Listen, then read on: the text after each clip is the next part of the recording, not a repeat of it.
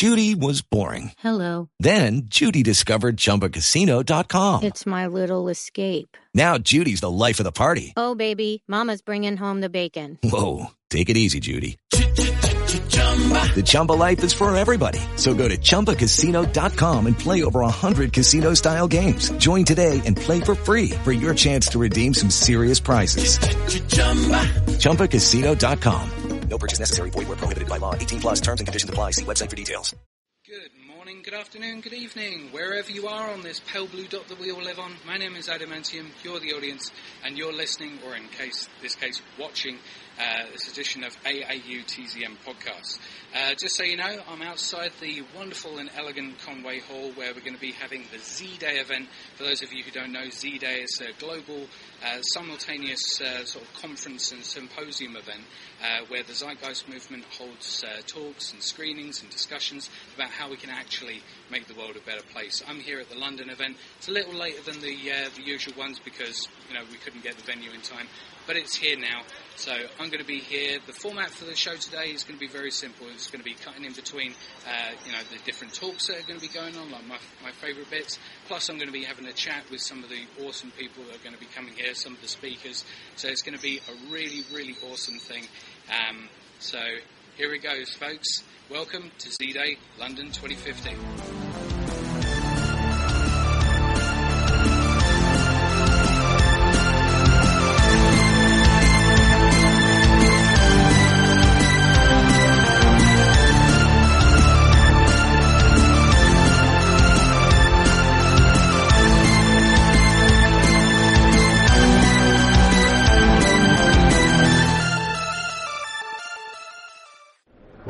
One and all, to Z Day London 2015. Uh, just the uh, usual announcements for those of you listening to this on YouTube, or in this case, watching on YouTube. If you want to get an MP3 version of this podcast, down below in the video description, you'll find a link to it. There you can download for it for free in MP3 format. So you can do that there.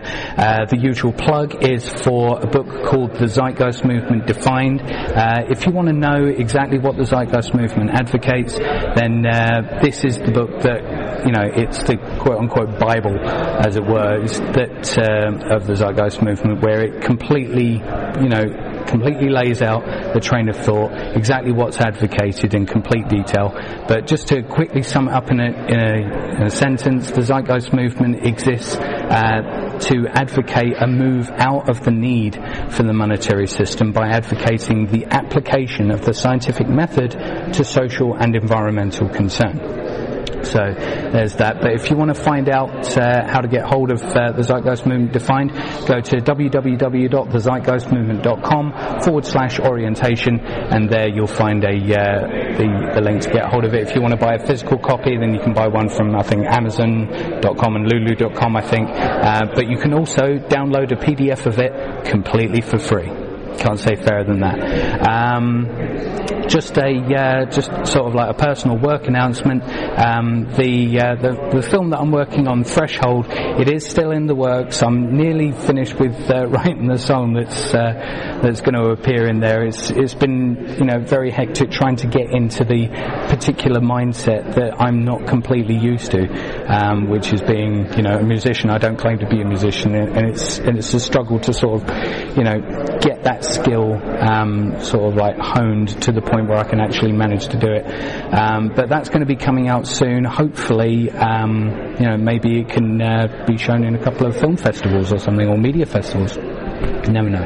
Um, but that aside, um, the uh, just it is my unfortunate task to inform you that this pon- podcast is no longer sponsored by Cochlear, um, the uh, the implant that uh, that gets you know people to tell the truth uh, via their their headsets. They're now no longer our sponsor because they were found out uh, through the uh, through the ITV leaders debates. Uh, it's, it's so strange that you know these these sponsors that I get, you know they uh, they're they're very sort of like fly by night situations. Um, I don't know. Maybe it's because some of them aren't completely moral. I'm not sure. Whatever keeps the money rolling in, right?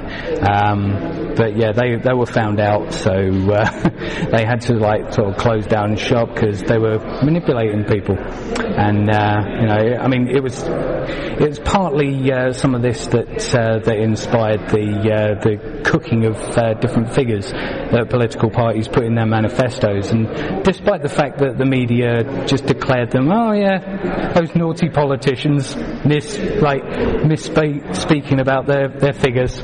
Yeah, naughty politicians. We're still going to keep voting for you though. Uh, so this podcast is brought to you by a very new sort of innovation, and it's uh, it's something that I think can appeal to a lot of activists. Um, essentially, how it works. I mean, the the, the title is, it, you know, the uh, it, it, it, doesn't even have a product name.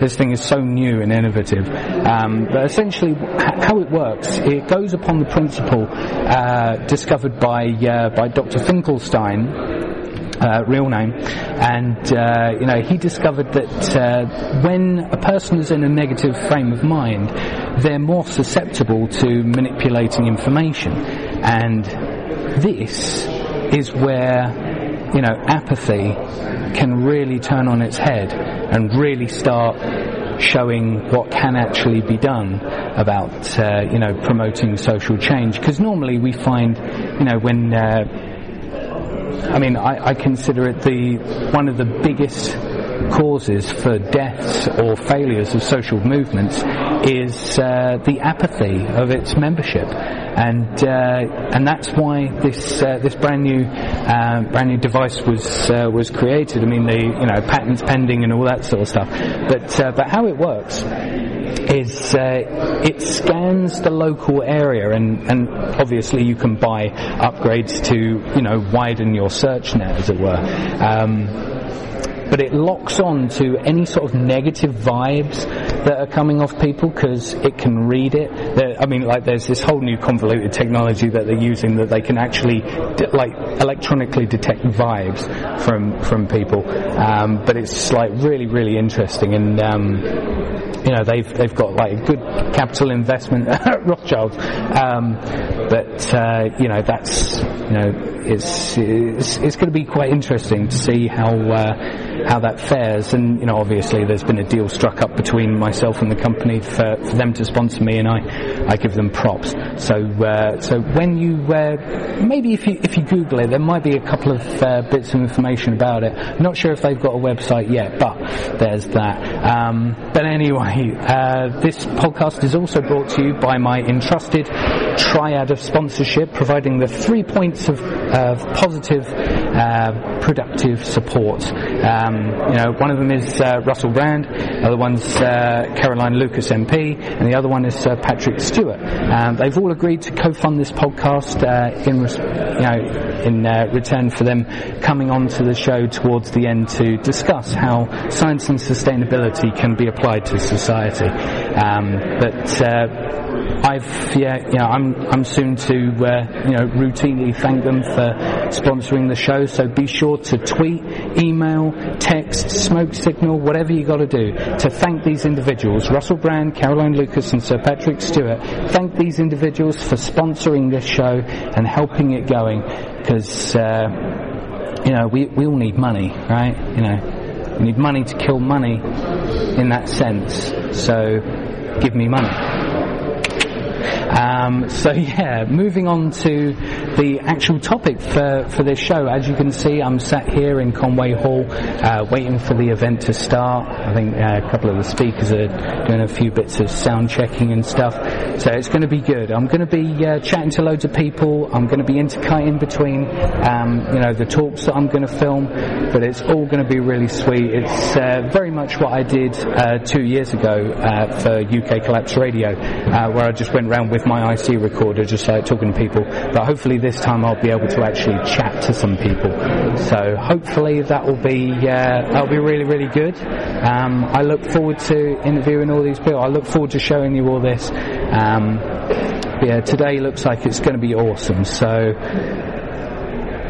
keep sit. Um, so go make yourself something to drink. Sit down, relax, sort yourself out, and uh, sort it out, mate. Uh, But yeah, here comes Z Day 2015. Welcome to Z-Day, everyone. My name is James, James Phillips. I'm uh, going to be your navigator for today. Um, I think the fact that you're, you're all here shows a good sign right from the outset. The fact that people say social change will never happen, but the very fact you're here means it already is.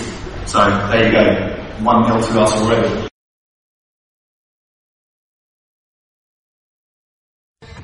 If you've learned a lot about leadership and making a movement, then let's watch a movement happen start to finish in under three minutes and dissect some lessons. First, of course, a leader needs the guts to stand alone and look ridiculous. But what he's doing is so simple, it's almost instructional. This is key. You must be easy to follow. Now here comes the first follower with a crucial role. He publicly shows everyone else how to follow.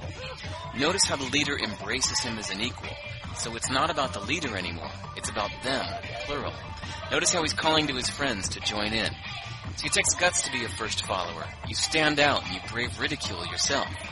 Being a first follower is an underappreciated form of leadership. The first follower transforms a lone nut into a leader. If the leader is the flint, the first follower is the spark that really makes the fire. Now here's the second follower. This is a turning point. It's proof the first has done well. Now it's not a lone nut and it's not two nuts. Three is a crowd and a crowd is news. A movement must be public. Make sure outsiders see more than just the leader. Everyone needs to see the followers because new followers emulate followers, not the leader. Now here come two more people, then three more immediately. Now we've got momentum. This is the tipping point and now we have a movement. As more people jump in, it's no longer risky. If they were on the fence before, there's no reason not to join in now. They won't stand out, they won't be ridiculed, and they will be part of the in crowd if they hurry. And over the next minute, you'll see the rest who prefer to stay part of the crowd, because eventually they'd be ridiculed for not joining. And ladies and gentlemen, that is um, how a movement is made. So let's recap what we've learned. If you are a version of the shirtless dancing guy, all alone, remember the importance of nurturing your first few followers as equals, making everything clearly about the movement, not you. Be public, be easy to follow. But the biggest lesson here, did you catch it? Leadership is overglorified. Yes, it started with the shirtless guy, and he'll get all the credit, but you saw what really happened. It was the first follower that transformed a lone nut into a leader. There's no movement without the first follower. See, we're told that we all need to be leaders, but that would be really ineffective. The best way to make a movement, if you really care, is to courageously follow and show others how to follow. When you find a lone nut doing something great, have the guts to be the first person to stand up and join in.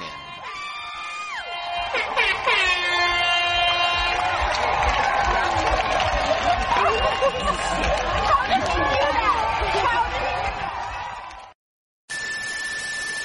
Attila, what brings you here today?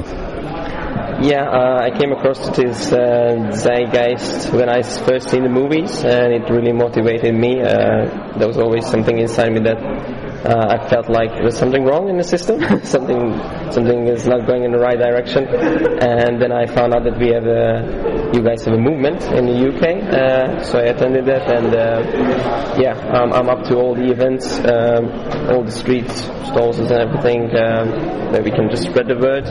Um, yeah, talk about talk about things that might improve uh, everybody, all the people lives, and uh, just make a little change in the world. Yeah, yeah, be- make it a better place. If we could do something else. Fantastic. Uh, second question, uh, how active are you in social change?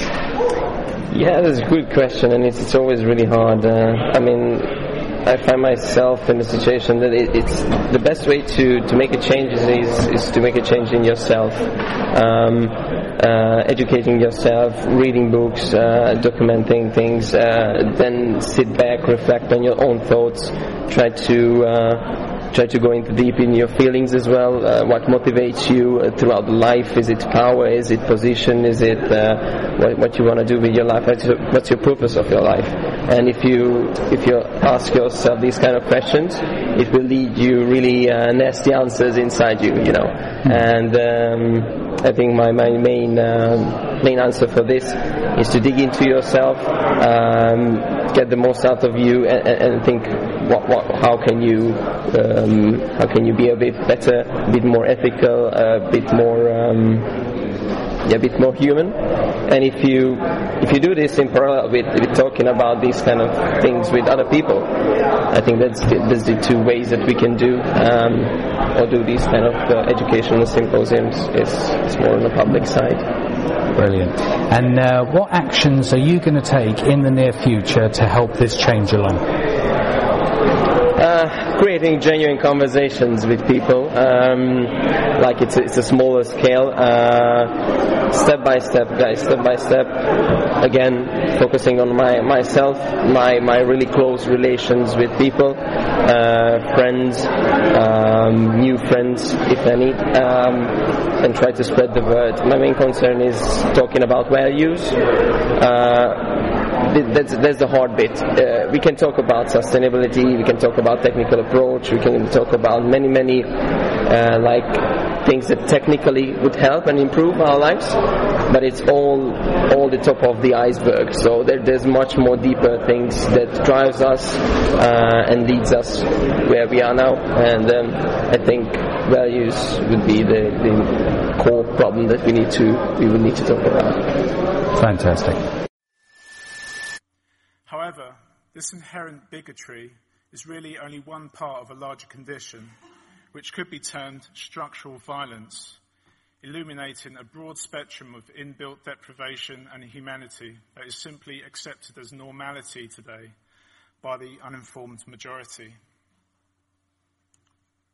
The bottom line here is that when we step back and consider the realities that are clearly having detrimental effects on the human condition yet go unabated by the establishment, we inevitably end up in the context of civil rights and hence social sustainability.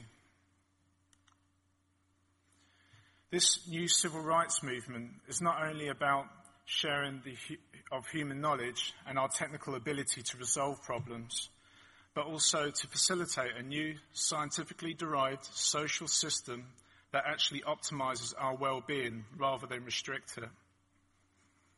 The fact is, anything less will create imbalance and is simply a hidden form of oppression. So, Ivor, what brings you here today? Uh, interest, intrigue, and wanting to be, be, part of a movement and be part of change. I stumbled across Zeitgeist a few months ago now and didn't, didn't even find out about this event. I thought, okay, excellent, let's uh, come along and find out what's happening here today and who's talking and meet some new people just like yourself and feel more connected. Fantastic. Uh, say, how active are you in social change right now? Uh, I'm reasonably active. You're okay. No, I've got some of it. Sorry. um, uh, reasonably active. I, I, belong to quite a few local groups, um, some of which I support more than others, but um, I'm still formulating my own path, if you like, which I have been for the last five or six years. But that's getting very close to a, a conclusion and making sure that I make myself 100% active in social change. Social change and change is very much at the forefront of where I'm at and what I want to be doing. Um, so yeah, I'm pretty active. I think. Yeah. Mm, cool. And uh, what actions are you going to take in the near future to help move this necessary change along? Well, we've just uh, just come out from uh, two talks. Um, one talking uh, from positive money and talking about the uh, monetary system, and that uh, interests me a lot. My background is financial services, and I'm extremely interested in the economy and money creation. And the second talk was talking about uh, inequality and how inequality has a huge impact on everything in our lives, and actually tackling inequality has a direct positive impact on the planet, on social change, and on us all living happier lives. So for me, it's looking at those two and combining those two together, and actually they're very closely intertwined anyway. So yeah, focusing on those two things actually, which is fluke that they happen to be the first two talks from today. Fantastic. Well, thank you very much. All right, it's a pleasure. Great to meet you. Where does money come from? And it's a question that, although most of us spend most of our lives working for money, we rarely ask questions about where it actually comes from in the first place. So if I ask you now, um, who makes these? Who makes the coins in your pocket? Any guesses? Bank of England. Close. It's, it's the Royal Mint working on behalf of the government. Um, who makes these? There's a clue on there. It says at the top. Bank of England. What happens if you make your own? Yeah, exactly. Something like this. 2 a.m. one morning. Um, but there's a twist in this story. So, so most people have this idea that only the government is allowed to create money. Um, the twist is that the government only creates the physical money, the coins and the notes. And that kind of physical money makes up only 3% of all the money that exists. So, what about the other 97%? Well, firstly, what is that 97%? It's just numbers in computer systems. It's the, um, the numbers that you see when you check your, your bank balance on internet banking or the number at the end of your bank statement. Um, it has no physical form, it's just a, an electronic accounting entry in the computer systems of your bank. And um, who creates these numbers? It's not the Bank of England, it's the same banks that were implicated in the financial crisis. Every time that you take out a loan from a bank, that money isn't coming from somebody's life savings. It's actually new money that is created effectively out of nothing through some very simple accounting. So, David, what brings you here today? Well, I've been involved in the Zeitgeist movement for about three and a half years now. Um, I realised quite soon, as well as um, the message uh, of TZM resonating with my own values, um, I also started to realise that my own educational background has something to do, something to offer uh, the movement. Uh, my degree is in geographic and land information management.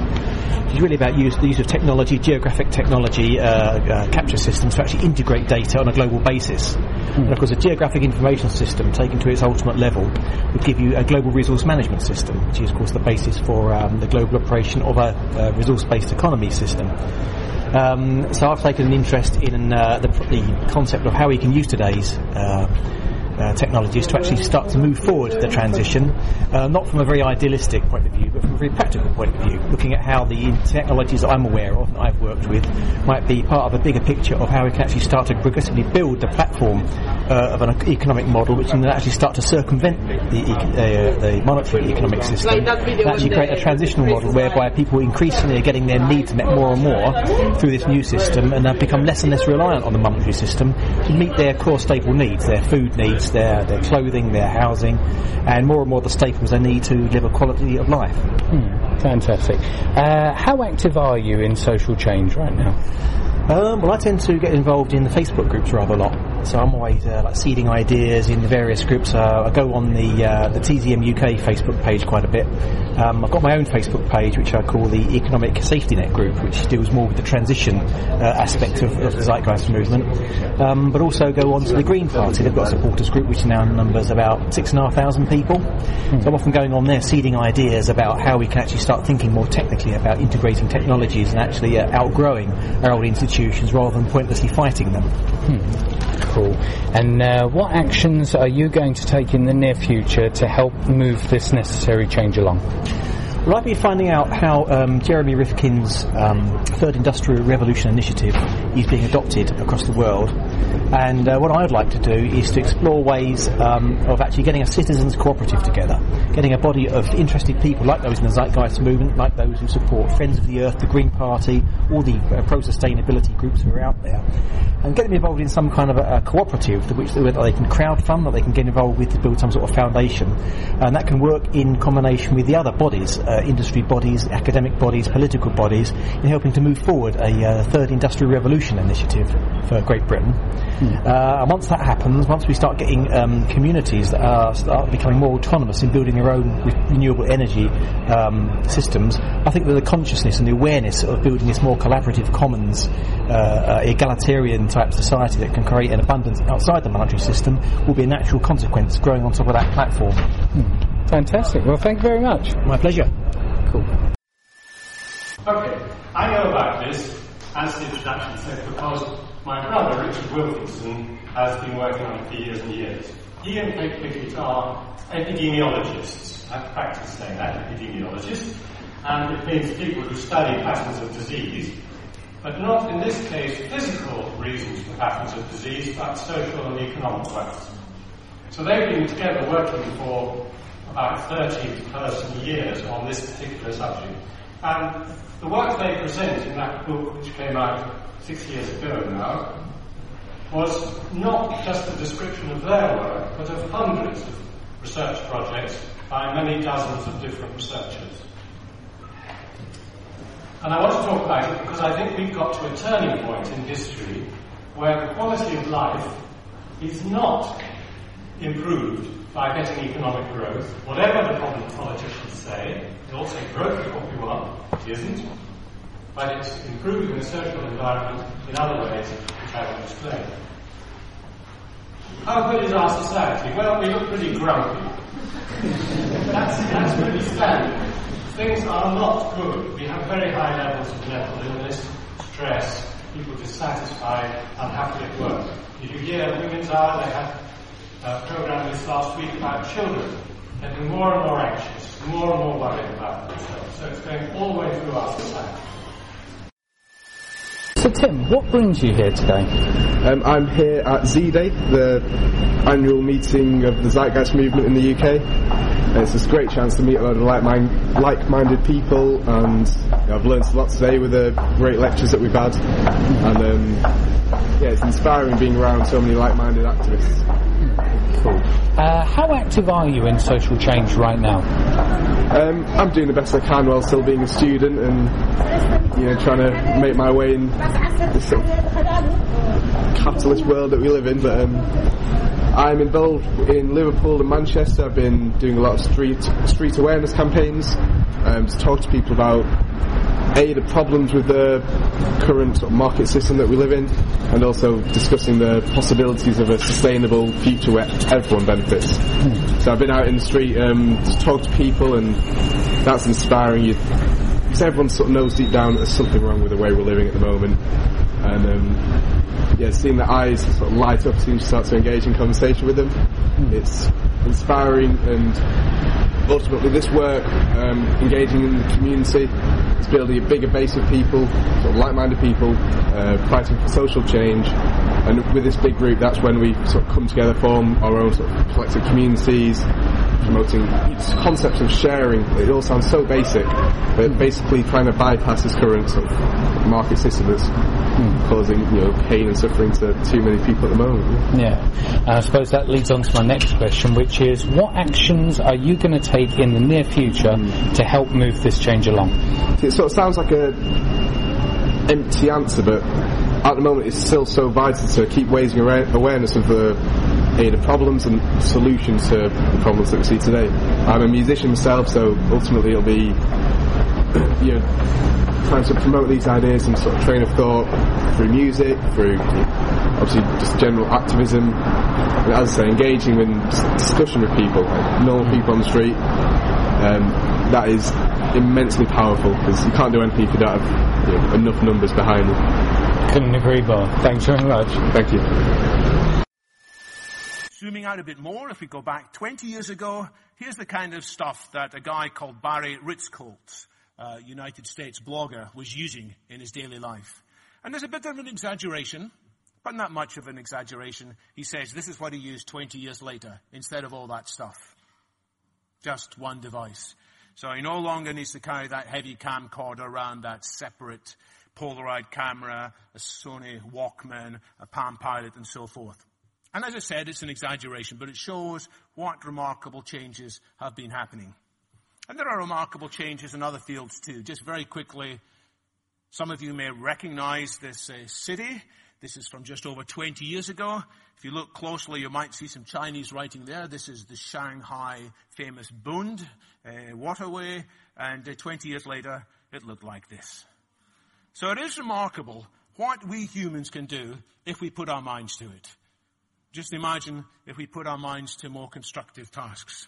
And of course, the Chinese can do this even more quickly now. They can build one of these skyscrapers in a fraction of the time. Now, there's one view that says, yes, we've had remarkable change in the past, but it's sort of coming to an end. All the big things that need to have happened have happened. And here I'm quoting a view described by Kevin Kelly, who is a very wise writer on technology, the co-founder of Wired, some of you may read from time to time. And Kevin Kelly refutes this view. He says, relatively speaking, nothing big has happened yet. We're not even at the beginning of the changes that technology is going to bring us. We're just at the beginning of the beginning of all these kinds of changes. And he says that the next 20 years are going to make the last 20 years just pale in comparison. So if you think there's been a lot of change in the past, you can expect a lot more. And that's a view I certainly share too. So, Jim, what brings you here today? Well, you, you just invited me up from downstairs to come and talk to you. I was perfectly happy. I was having a drink, setting the world to rights, and then you came along and said, come and talk with me upstairs. Oh, fuck's sake. Oh, that was a good answer, okay. There's your first answer. Okay. No, uh, okay, now you're serious one. Um, uh, what brings me here, the fact that I'm human, I landed on this planet, and um, I didn't ask for how things were. So since then, I've been trying to work out what the hell's going on and how to do shit better because I, I don't really see what we're currently doing as uh, the cornucopia of human achievement that everybody seems to think that it is. Love uh, that word. It's wonderful. uh, I haven't actually ever used it before, so this interview's the first time. Hey, yeah, I broke your cornucopia cherry, which could be a cornucopia in itself. Anyway, uh, away from those issues and back to the serious business of uh, changing the uh, cultural the zeitgeist of uh, our era, um, which is why we're here today. The zeitgeist movement um, just appealed to me. The idea that we need structural change and um, that we are uh, intrinsically tied to our environment. Unbelievably, we weren't the only organism to be um, f- uh, agents of free will, which, when you think about it, it's astonishing. Everything else runs accord- in accordance with the laws of the universe, but apparently humanity got a free ride obviously that's a load of horseshit. And so that and everything else that happens in our world has a causal effect in our social and economic system. And I thought, yeah, that seems to make sense. And science, bitches. So yeah. Cool. Um, how, Something like that. How active are you in social change right now? Um, as active as I possibly can be, given the circumstances. I try, I try my best. It's sort of um, it keeps us going, right? Mm-hmm. Sort of a bit of a fuel to carry on, mm-hmm. carry on going. Yeah. So, I mean, what? Uh, well, I suppose this leads on to my next question: is uh, what actions are you going to take in the near future to help move this change along? Um, I'm uh, going to hopefully go into schools and talk to kids about the technology that we currently have available to solve human and environmental problems. Um, uh, that's currently not being administered, even though the adult world turns around and says we have all these problems that we need to solve. Um, all these technological solutions exist, yet we are not using technological solutions to say to, to solve the problems that we say we need to solve. Well, that's r- ludicrous. It's like having a, a nail with a piece of wood, the hammer's sitting over there, and you say we really need to hammer that nail into the wood, you know. the kids are going, well, why don't you just pick up the hammer? And they go, we really need to hammer that nail into the wood, you know. And so the circle continues. Um, so I like going into to, to the schools and talking to kids about that because I think um, children just generally go, well, if you've got the resources to do it and the know-how to do it, why don't you just do it? But don't get all the contrivances and arbitrary separations that adults have been indoctrinated into thinking making make any sense.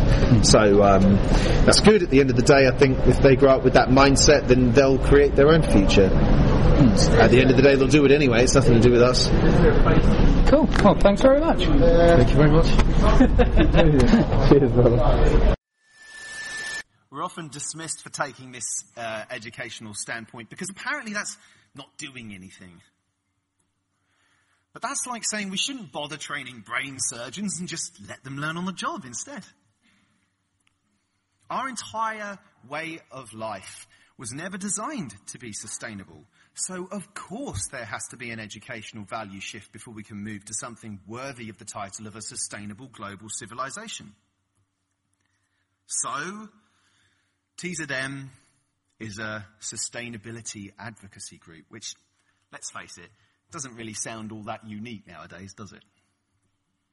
Everyone seems to use the word sustainability to describe themselves or their business very often with the objective of selling more of their particular product, which, unless it's made out of thin air, kind of defeats the entire premise of what it means to be sustainable.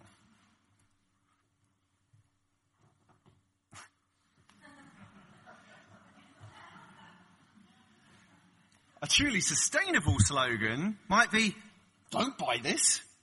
In fact, don't buy anything unless you absolutely need it, because buying things you don't need with money you don't have to make impressions that won't last on people you don't know is not really going to help us be all that sustainable now, is it? like this one too. but save the seagulls. Think of them. The insane quest for infinite growth on a finite planet, plus the myriad of other negative effects mentioned thus far, should hopefully show that the general zeitgeist clearly has no fucking idea what sustainability is, let alone how to achieve it. So Zan, what brings you here today? Um, well, I've known about Zeitgeist for quite a few, quite a, quite a few years. Um, the Zeitgeist movement actually inspired um, a social media platform that I launched in 2012, which is very much to do with uh, kind of building kind of empathy and understanding across different cultures, and a lot of the kind of the ethos behind the zeitgeist sort of inspired the thinking behind behind that. And then I went to a talk uh, that was actually started by uh, the Occupy movement uh, about the universal basic income. And I spoke to someone there, and then they told me about a pub meetup in, in Euston, and I met you guys. And then, yeah, the rest is history. And the rest is history, yeah, exactly. Cool. Um, how active are you in social change right now? Probably not as active as I should be, if I'm completely honest. I mean, I think. I mean, do you mean on, on a sort of on a sort of in direct relation to, well, yeah, to, I mean, to zeitgeist? Yeah, I mean, what what sort of things do you do to help make the world a better place? Well, I would say my work. So, t- so, so, so Tickle is very much based around using. I think you know, one of the mediums that we have today that can create really, really positive change is, is technology and social media in particular. And I think the way in which people use social media at the moment is, is quite narrow and, and, and limited.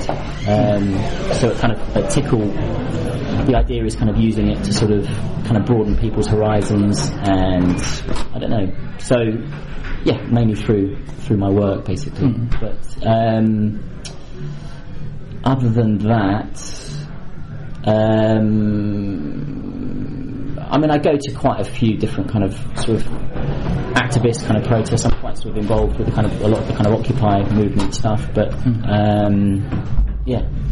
Cool. And uh, what actions are you, what action or actions are you going to take in the near future to help move this change along? Um, I'm planning a project at the moment, which I think I've emailed you about. Mm-hmm. Which I'm not really talking about publicly, but it's called it's called Glimpse, but it's it's to do with a glimpse of the future, and I think there's we're at a, a kind of a cusp at the moment where people are starting to recognise, not just in this country, but recognise all around the world that we're on. I don't know, but it's a tipping point. There's a kind of tipping point, I think, and I think. Um, so yeah, Glimpse is going to be a kind of an amalgamation of, of those different voices from from around the world, basically. But cool. yeah, that's all I can say. But cool. Thanks very much. Cheers. But firstly, what might be the logical long-term route map for the future of humanity? Does the natural law, resource-based uh, economy represent a final utopian endgame for human endeavour, or is it merely an intermediate step on a much bigger journey? String theory co-founder Dr. Michio Kaku often refers to the Kardashev scale as a clarifying benchmark to put humanity's future stages in some perspective. In their search for extraterrestrial intelligence, astrophysicists use the Kardashev scale to classify possible civilizations that might have had a head start over us, measuring hundreds, thousands, or millions of years. The scale uses three theoretical categories according to levels of energy and information capacity achieved. Type 1 is a planetary civilization, one that has harnessed the entire energy content of its home planet and attained levels of engineering capability allowing control over its, all its natural forces, including the climate, weather, and global seismic activity. In popular sci-fi, the world of Buck Rogers. Type 2 is a stellar civilization, one that has harnessed the entire power of its mother star, has the capacity to re-engineer its entire solar system and to meet its needs, has access to neighbouring star systems. Think the world of Star Trek. Type 3 is a galactic civilization, one that's harnessed the power of its entire galaxy and learned to manipulate the fabric of space-time as a logistical system, the world of Star Wars. On this scale, Jacques Fresco's resource-based economy is a Type 1 civilization as it could appear if constructed with today's technology, illustrating that this is not a utopian vision, but one of many logical milestones in a process that would take us out into the stars, keeping us busy and perpetually on the move for perhaps millions of years. Stephen Hawking advises us it would be foolish to keep all humanity's eggs in one planetary basket by stopping at a Type 1. Our planet's vulnerability to extinction level impacts is well understood, and eventually our own sun will no longer be able to sustain life. Today's divided world, still relying on dead plants and for energy, is a Type 0.7 civilization. Michio Kaku estimates that we will reach Type 1 status in between 100 and 200 years from now, if we can get through our adolescent growing pains quickly enough to avoid destruction at the hands of our own inertia, short-sightedness and folly. From inventor Raymond Kurzweil's perspective, the singularity is perhaps only 30 years away, a point in history where the ever accelerating pace of technological advancement exceeds humans' ability to comprehend it, at a time at which we will start to need to interface with it ourselves in order to actually have the intelligence to manage it.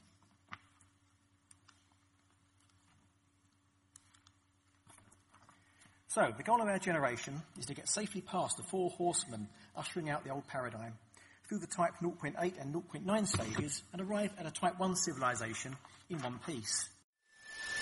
So, Alina, what brings you here today? Um, well, mainly curiosity. I've heard a little bit about Zeitgeist movement from my friends and my ex-flatmates, so I'm a little bit familiar with the ideas. So um, that is, well, that agrees with my view of what should happen or could happen, what would be great. So I just wanted to learn more and to see what um, what stands behind the idea. Mm-hmm. So what actions can we actually do, mm-hmm. and how it can turn. Because like every idea is great, but how to do that? That's true. Uh, that is true. So that leads part. so that leads me on to the next one. Uh, what actions uh, do you currently use to mm-hmm. advocate this change? What what sort of things are you involved with right now? Um, I'm quite concerned about the environmental issues, so um, I do a lot of recycling. I try not to buy excess things that I don't need. Uh, we did some sharing of the resources that we have. So, for example, I have a camera, so I can share it with my friends. Someone else has a printer, so we can share it, so I don't have to buy my own. Um, I try to share the idea with uh, with friends and colleagues. Um, and well, I want to get a little bit more involved into, let's say, spreading this, like sharing the awareness that actually the change is possible and that you can do small little things that actually do make a, a big difference. Hmm. Oh well, mainly that. Cool. so, uh, in terms of uh, what you're going to be doing, uh, mm-hmm. what um, what actions are you going to be uh, going to be undertaking to mm-hmm. help this change along in the near future? Um, well, I would like to be involved uh, with let's say, educational part. So with speaking with people, especially young people who soon will be the biggest force, let's say, of change, that to actually share the awareness of how it how it looks like now, how it can look, so they then have a choice. Do want to follow the old way or do I want to make a difference? And um, well, I want to also learn more about like how is it possible, what to do, because I still okay, I know a little bit, but I still know that it's not quite enough what I would like to know.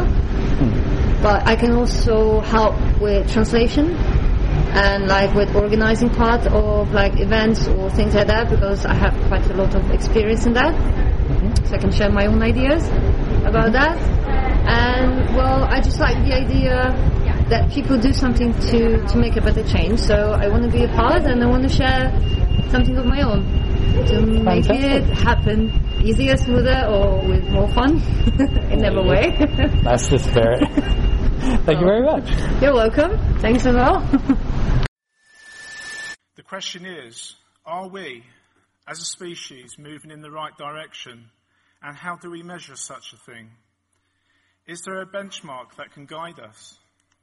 Yes, it exists in our alignment with the natural laws of our world in the most fundamental sense. Building our values and social approaches from these core truths about what it means to be human and live in the habitat we do. Take a look at the current monetary market economy and ask yourself, is it pro-earth? Is built-in scarcity, imbalance, obsolescence, waste, pollution, constant competition the intelligent management of the Earth's resources? So, Stephen, what brings you here today? Um, so, well, obviously I came to do the filming, um, but I have been a member of the Zeitgeist movement for about five years or so. So, um, yeah, it's always good to see what's going on in the movement. Mm-hmm. Cool. And uh, how active are you in social change right now? Uh, so right now I'm working on a website called Democratic Intelligence, democraticintelligence.org, and uh, it's a basically it's a group decision making system. Um, it came about uh, through a competition that I entered. Um, I gave the idea, people liked it, so I figured I'd create this website. So, yeah, cool. Okay, and uh, what actions are you going to be putting into into motion in, in the very near future to continue to help move this change along? Okay, so the Democratic Intelligence um, website, um, I'm hoping that a lot of people will join it so that um, together people can make group decisions about change.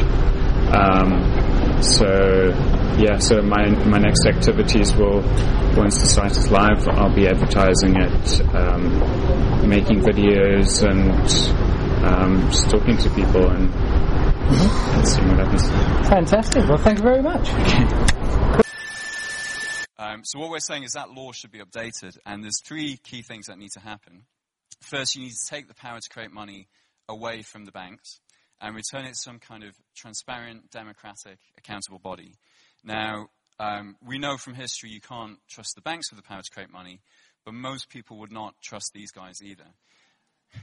Um, politicians would have, if you, if you give politicians the power to print money, they have the same incentives as the banks to create too much. You know, before every election, you'll see huge amounts being created, uh, paying for white elephants and whatever they think will win votes. Um, so you need to separate two parts of the decision. One is how much money should be created. And that decision needs to be based on what the whole economy needs, not uh, the needs of one particular industry or the, the banking sector. Um, the second decision is what is that money going to be used for? And what we're saying is there should be a, a money creation committee that looks at the whole economy and decides how much money should we create to keep the economy uh, running, to keep people employed, uh, to create jobs. Um, that may be at the Bank of England, but it may be something completely new that's set up. Uh, the important thing is it's completely, it needs to be as transparent and accountable to the public as possible. And then when they create money, it would be transferred to the government. And then, uh, although there's many, many problems with the way democracy works in this country and, and every other country, um, at least the government has some kind of mandate to choose how to spend this newly created money. They could get it into the economy uh, either through more government spending, so uh, it, it, could be building affordable houses, it could be any kind of uh, government services that they provide. They could reduce taxes on everybody below uh, a living wage, for example. So if you don't earn more than the living wage, you don't pay any tax. Uh, they could even just divide the money up between everybody equally, give everybody an equal share. Um, and that option is usually quite popular when we do a show of hands. Um, okay, so when they did quantitative easing, uh, the Bank of England created 375 billion pounds of new money, but it pumped it into the financial markets, and it only really resulted in, because it's not easy to read, but it only actually resulted in about 30 billion pounds of additional spending in the real economy. So, so about 30 billion pounds of additional employment and um, and, and you know, real value creation. Most of the money stayed in the financial markets, where it pushed up stock prices, benefiting the richest 10%, but doing very little for everybody else. Um, if you allowed the government to create money in the way that we're suggesting, and they get that money into the real economy instead, the, the, you would only need 10 billion pounds of new money created to result in the same impact as that 375 billion that they created after the crisis. So it's far more powerful. It creates more jobs. It creates more employment. Um, it gets the economy going again uh, without the impact on you know making the rich even richer that quantitative easing has had. Okay. Okay. The next thing is you need to create this money free of debt. So in the current system, money is only created when people borrow. In uh, the system that we're advocating, money would be created without anybody actually having to go further into debt. And what this means is instead of having this catch 22 situation where you can either have more money and more debt or less debt but less money, you can actually change the dynamics. As, uh, as the state is creating new money, that money can come into the economy and it can be used to pay off the existing debts that we have. So you could really uh, pay down existing household and personal debt. Um, there would still be a role for banks, but they would actually be middlemen between savers and borrowers. They would no longer have this power to create money, um, and they wouldn't have so much influence over the economy either. And then the final thing that you need to do is make sure that that new money that is being created goes directly into the real economy. So, you know, when banks have the power to create money, most of the money goes into the housing sector, the financial markets, and um, on personal loans and, and credit cards. Uh, what we need to make sure happens is that either money goes through investment into businesses or it goes directly into people's pockets so that they can spend it in the real economy. So, Lawrence, what brings you here today? The change needs to take place. Like, it needs to happen. There needs to be a massive change in what we function as. So, I'm here to put my input in as best as I can. Mm-hmm. Cool. And uh, and on on that topic, uh, what sort of uh, efforts of social change are you engaged in at the moment? What are you involved with right now? This is actually my first ever Zeitgeist meeting, but as of now, I will recruit more people. I will go to more functions because they are literally eye-opening in every way. Like everything that they said is so relevant, and not enough people know about it because either they don't choose to listen to it or they ignore it. It's just it needs to happen. So yeah, I will put all of my all of my effort into it. So mm. it's good. And uh, and in terms of uh, putting in your effort, I mean, uh, what sort what sort of things uh, are you going to be putting effort into? Is is there specific um, ideas for things that you're going to do that you already have in mind yet? Well, the first thing will be to attend more events because they're extremely important and they literally do open your eyes about the things that are happening and the things that will happen. So I will get more of my friends engaged. I will attend more events. I will go to walks. I will hand out flyers on the street because it literally needs to happen. Like there's no reason why it shouldn't happen because it is a massive deal and people need to start being more conscious of the fact. So yeah. Cool. I'm there. Thank you very much, Lauren. Thank you. So more equal societies are more cohesive, have a stronger community life, they recycle more, they go by bike more, they produce less CO2, they want their governments to apply international agreements, and they give more of their income in, in aid. How do we get to greater equality of incomes?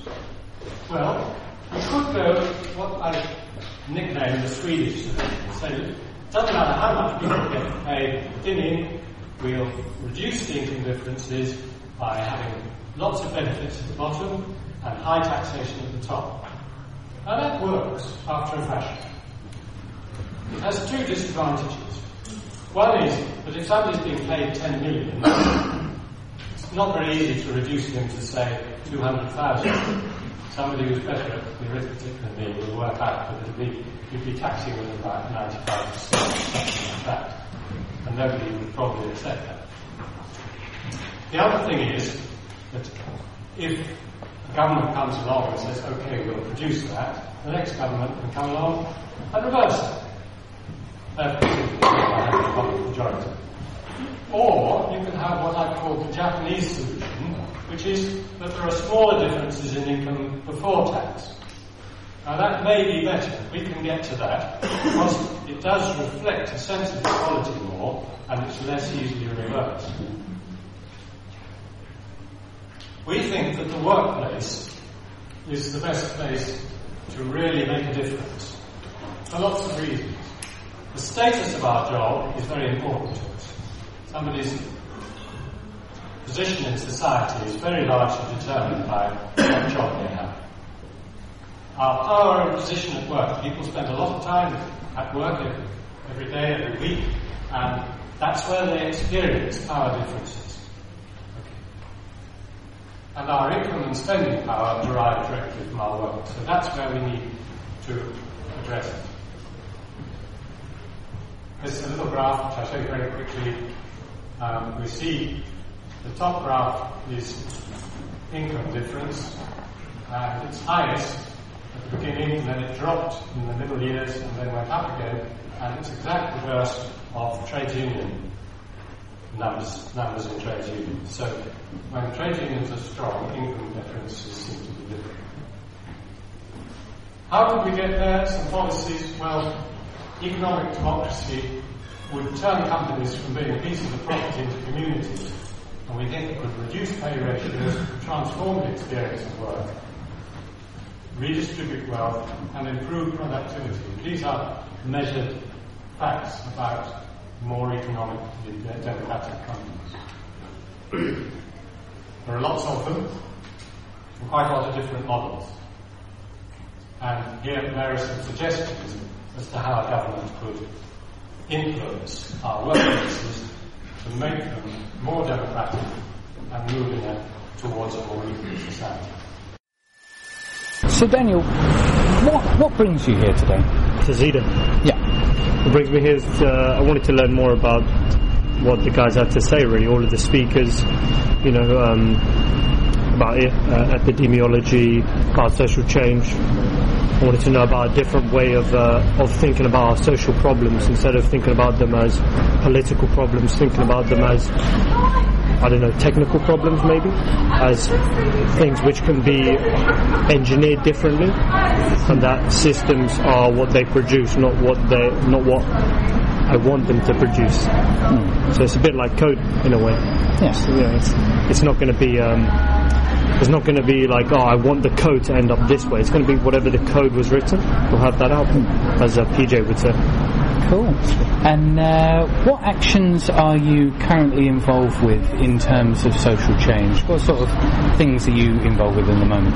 Well, not much, but um, I've been involved with permaculture. I'm investigating hydroponics and aquaponics, which I'm looking to get more um, more involved with, and um, just to set up my own place where I can start growing stuff. I'd love to also get, you know, in my in my neighbourhood, I'd love to start growing as well just to take off a little bit of burden from the local people, just so that they can have something like a front garden where you can say, like, you know, help yourself to some, uh, I don't know, peppers or help yourself to some tomatoes, something like that. Just because uh, I thought that um, ideas are a bit like seeds in a way. I study horticulture, so I'm, I'm into growing stuff, garden maintenance. So they're a bit like uh, ideas are a bit like seeds. You know, you spread them. Who knows? Maybe I do that. Someone else will follow. It's contagious. Mm-hmm. Hopefully, anyway. Cool, and that uh, that kind of leads us into the uh, the last question, which is, uh, what actions are you going to be, uh, you know, putting into into practice in the near future to help contribute towards this social change? I mean, what, what's on the horizon for you? Well, hopefully joining in um, with the trend that uh, James Phillips has set with going into schools, universities, talking about not necessarily the zeitgeist movement, but talking about the, the train of thought, talking about sustainability, using science as a method. And um, well, that really. Cool. Oh, well, thank you very much. Thank you. The challenges ahead. And there are kind of three big challenges ahead, three big questions that's probably in your mind by this stage. The first is, okay, we might be put out of our present job. You know, we might have been a checkout assistant. Maybe we can't do that job anymore. But can't we retrain? You know, can't we go and learn something new? After all, this has happened in the past. After all, two, 200 years ago in this country, there were many people complaining about the growth of automated weaving. There was the Luddites who complained about it and said it's putting them out of jobs. And they managed in the end to get new jobs. Maybe not them, but their children got new jobs in other kinds of factories. Eventually, some of them became software engineers. Eventually, some of them became stylish hairdressers and so on. So can't people retrain? Won't there be new jobs? And I think, yes, today, many humans are able to retrain. But you know what?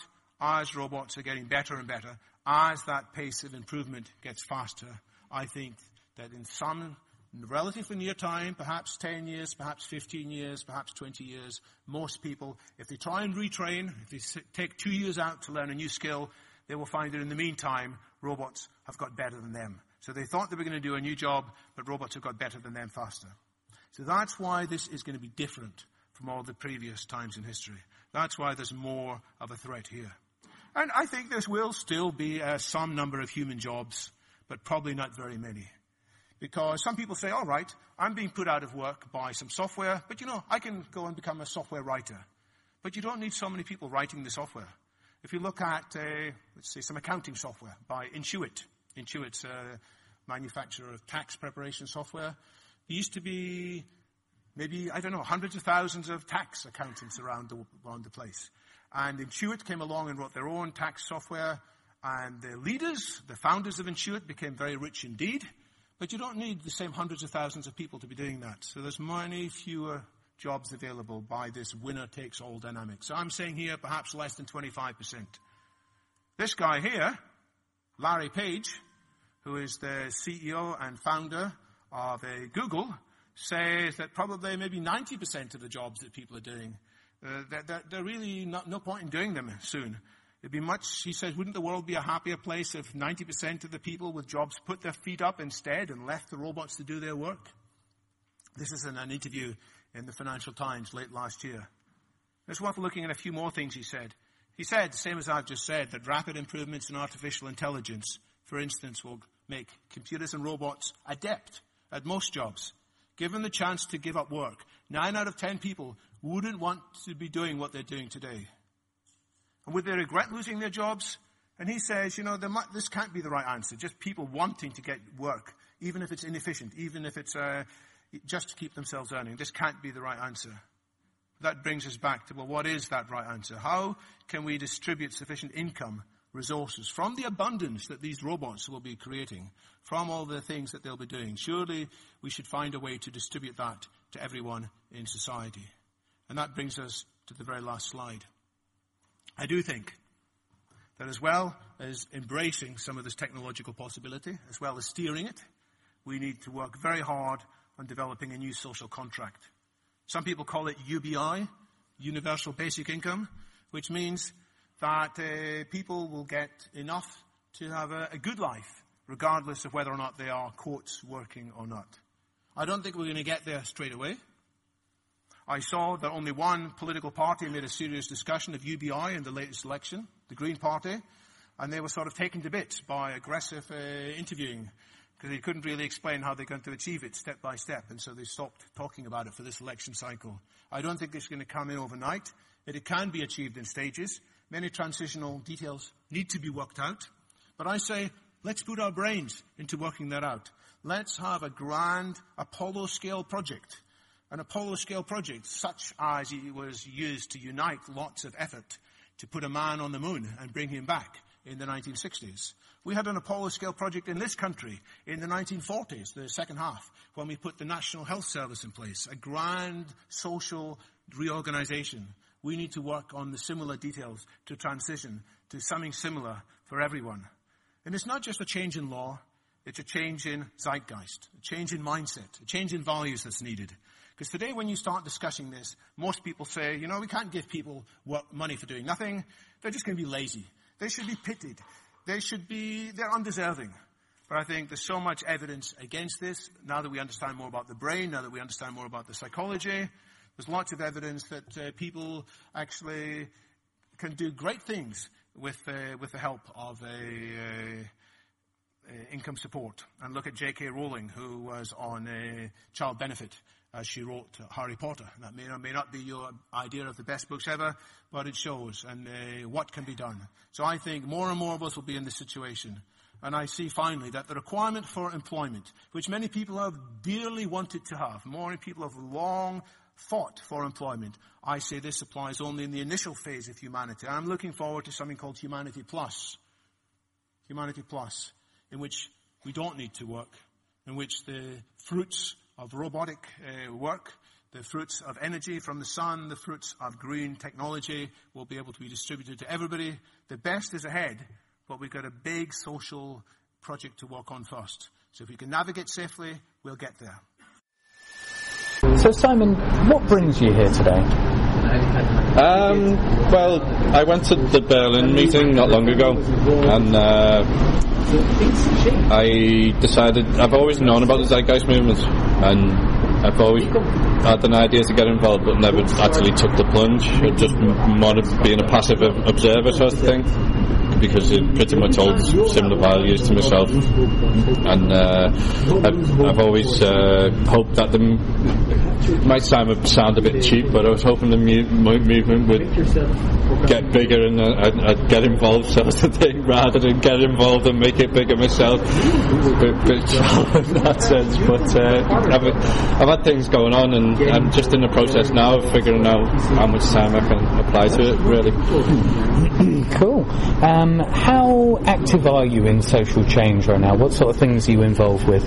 Um, well, I'm involved with a community farm project in Eastleigh, just outside of Southampton, and that's like up to 150 people sharing two acres of land from a farmer, and we all work as a team to grow our own produce. Uh, we have like a stakeholder we've got to pay something like £10 each for the year, but uh, to recoup money back for the produce, we um, we say pay 10 or 20 pence per pound on whatever's grown as well as donating a bit of labour.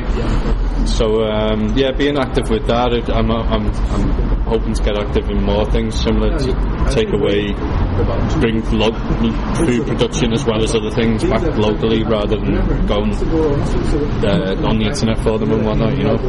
Cool. Well, I mean, that, that kind of leads into the, uh, to next question I was going to ask is uh, what actions are you going to actually be taking in the near future to help along with this social change? What sort of things are you going to be getting involved with? Um, not, i haven't really put a f- hit the nail on the head with that just yet. It'll probably more. It'll focus more on things that I that I'm kind of that I'm interested in directly that I, I could manipulate and hopefully lead, lead to a change to a degree but because uh, if, it, if it tried to just obviously initially I'm open to just help somebody with their project uh, and, and, gauge an idea of how the project length and, and how things work and maybe get, gather information get get some ideas and whatnot how things will function in such such a uh, such a project. But uh, because that's it, the problem that everybody has is you, to maintain in this current system you need to work and you have things going on you have family demands you have friends demands. Don't currently have a relationship demand so I have more uh, time available than most. But uh, yeah I hope to commit some more time in the future. Fantastic. Well thank you very much Simon. The question should never be do we have the money to solve problems? It should always be, do we have the know-how and the resources to do so? And the answer to that question is yes, we do. The technological approach is often counterintuitive to how it relates to seemingly unrelated human problems. Think back to driverless cars. With approximately 1.2 million people dying on the roads of this planet every year, can we really say these deaths have no negative effects on society? Obviously not. But instead of solving these, this issue technically, we pass laws and imprison the guilty party so that it never happens again. But that's just it. It does happen again. Again and again and again. It's our system that's doing this to us. And it must be overcome before it overcomes us. So we need your help in any of these areas, please. But if you don't want to fly our flag, no problem. Please do pick up someone else, else's who looks like they're roughly going the same direction and who is doing it uh, for, for a bit more than just the money. Because, in the wise words of my good friend Ben McLeish, if you're only doing it for the money, it was probably not worth doing to begin with. A common objection to this train of thought is that we'll never get everyone to agree, to which I would say you're absolutely right. But an awful lot of people don't agree with this system. They still have to endure it simply because they don't have a better idea. What if they did? We've changed before and we can do it again. Studies show that if 10% of a population want to run with an idea, then the rest will start to follow. But let's entertain the very real possibility that this may actually never come about. Now, what are you going to do? Go back to watching X Factor, shopping, and pretending everything's okay? Or embrace the idea that life is a journey, not a destination, and refuse to give up or compromise on what you know makes sense and say, my integrity is worth more than that. Besides, our problems will not end when we get to this world because it's not a utopia, there's no such thing, there never has been, and there never will be. It's just going to be a damn sight better than what we have now. Ideas matter, and once properly questioned and understood, this idea is definitely one worthy of spending at least some of the only currency you've ever really had in your brief time here on Spaceship Earth a currency which you are in fact parting with as I say these words to you right now. Time. Thank you for spending some of yours with us today. So, Yashik, what brings you here today? Well, first of all, you can say that the, the Z-Day, the London Z-Day event, but honestly, the Z-Day was just a pretext to come to the Zeitgeist chapter in the UK and finally meet the people here. Because uh, some years ago, I went on a tour around Europe and we visited many chapters in the in Europe. Wow! We stayed at the people's uh, homes. We uh, took part in their events. We had a lot of interesting conversations and discussions, but we never actually made up to, to the UK chapter mm. because of the, of the you know the, the distance and the water dividing the two mm. uh, pieces of land. So finally, I'm making up for that. Yeah. That's cool. Um, so, what are you currently engaged in right now in terms of social change? What sort of things? Uh, how active are you? What sort of things are you involved in? Well, I used to be very active in the Zeitgeist movement in Poland. Now it's it has changed um, in a way that uh, many of the things that I do right now maybe uh, don't really involve the name of the Zeitgeist movement, but I try to actively put out the, this information out there. For example, with the people I work with when I speak with them, uh, and the people in uh, in the in the streets or in the events that I participate in. Uh, I, I usually, even if I don't want to, I end up having a conversation about social changes. and I also uh, try to um, produce quality educational materials that, for people to use because I know that I can only talk to just so many people in my uh, life. So I want to start creating educational materials that will live on their own and that they will reach uh, people on them uh, on their own. So that uh, I don't even have to be there. They can just watch it themselves and uh, maybe be persuaded by what I have to say Hmm. That's cool. Well, uh, you, it kind of uh, bleeds into the uh, so the next question I was asking because you said you wanted to create educational videos. Um, in terms of like you know your future projects, uh, what are there any specific kinds of topics that you want to cover with these videos? Uh, first of all, uh, I would like to uh, take a point about, or make a point about the form I would like to do it in, because right now I think that the best uh, form in which I uh, we me uh, probably will not be enough. So uh, that's why I say we. Some people that will ho- help me with that would be in the form of a MOOC, so uh, massive online open course.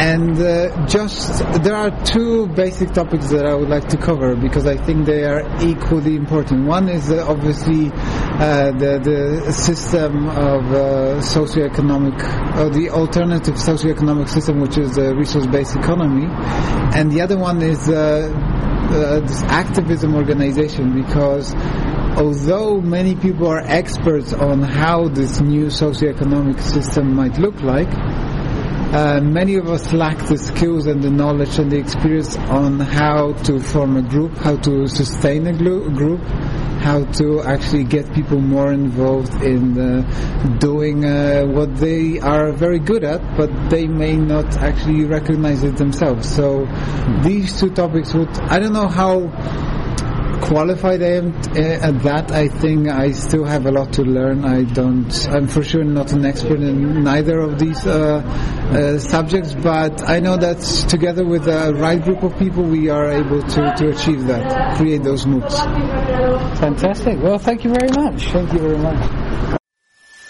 And so rises the third industrial revolution, defined by the integration of the operating platform of the three internets. Energy, in the form of distributed renewables, uh, running through smart grids managed peer-to-peer via the Internet of Energy. Communication, a maturing Internet of Communication, offering a powerful social commons, massive open online courses, and platforms for digital democracy.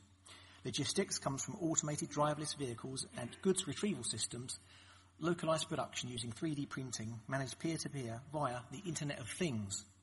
Consciousness is now split level, both localized for efficient autonomous productivity and globalized for responsible citizenship of the biosphere as a whole. The millennial generation are showing a trend of abandoning the desire for ownership in favor of access. For renewable energy, the wind blows and the sun shines everywhere and requires distributed, distributed, laterally scaled and collaborative architecture to harness them, rather than the old, inefficient, centralized, vertically scaled model from the second industrial revolution. Information goods can now be instantly shared globally, including education.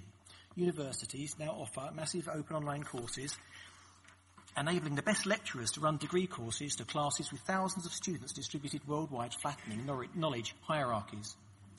Ever more sophisticated physical products can also be developed and shared via global open source networks, as we've heard earlier today. Downloaded and 3D printed locally using recycled waste materials as feedstocks with less specialist skills needed locally. The field of 3D printing has expanded to incur, uh, included to, sorry, has expanded to include contour crafting, as we've seen, an automated technique for house building and bioprinting, the automated manufacture of organ tissue for medicine. Driverless vehicles, drones and sensors freely connect everyone with everything, cutting out the middlemen. The advent and integration of these technologies is giving birth to the Internet of Things. More people enabled by ever smarter wizards, apps and analytics become prosumers, producers as well as consumers of goods and services. New food production technologies such as Douglas Mallette's cybernated farm systems will enable the Internet of Things to expand to cover food production as well. Hence, large centralised corporations are losing the advantage that economy of scale and scarcity once gave them over small local producers, and will need to outgrow their inefficient second industrial revolution architecture in order to survive at all as the years come. New communications platforms such as Vocalize Digital Democracy engage communities directly in the process of arriving at key decisions organically and will render obsolete the ironclad brontosaurus of the centralized left-right divided government institution. More and more goods and services are thus being ephemeralized, in the words of R. Buckminster Fuller, and made available to an increasingly internet-connected world approaching zero marginal cost, placing them outside the control of the market system, beyond money itself. We've already seen this revolution in homemade music, videos, blogs, and newsletters, putting many companies out of business. And as the internet of energy and things develop and integrate, we'll see it increasingly with electricity and physical goods as well. The open source community emerging from this paradigm is known as the collaborative commons, the embryonic resource based economy. The non-profit sector hosting this commons has been growing by 13% per annum since, 19, uh, sorry, since 2008 whilst the market economy has more or less stagnated. The Third Industrial Revolution Master Plan was developed over 11 years in a partnership between Jeremy Rifkin and a consortium of top business and political leaders. It is designed as a nodal system for regions to transition into progressive, sustainable energy economies through collaboration.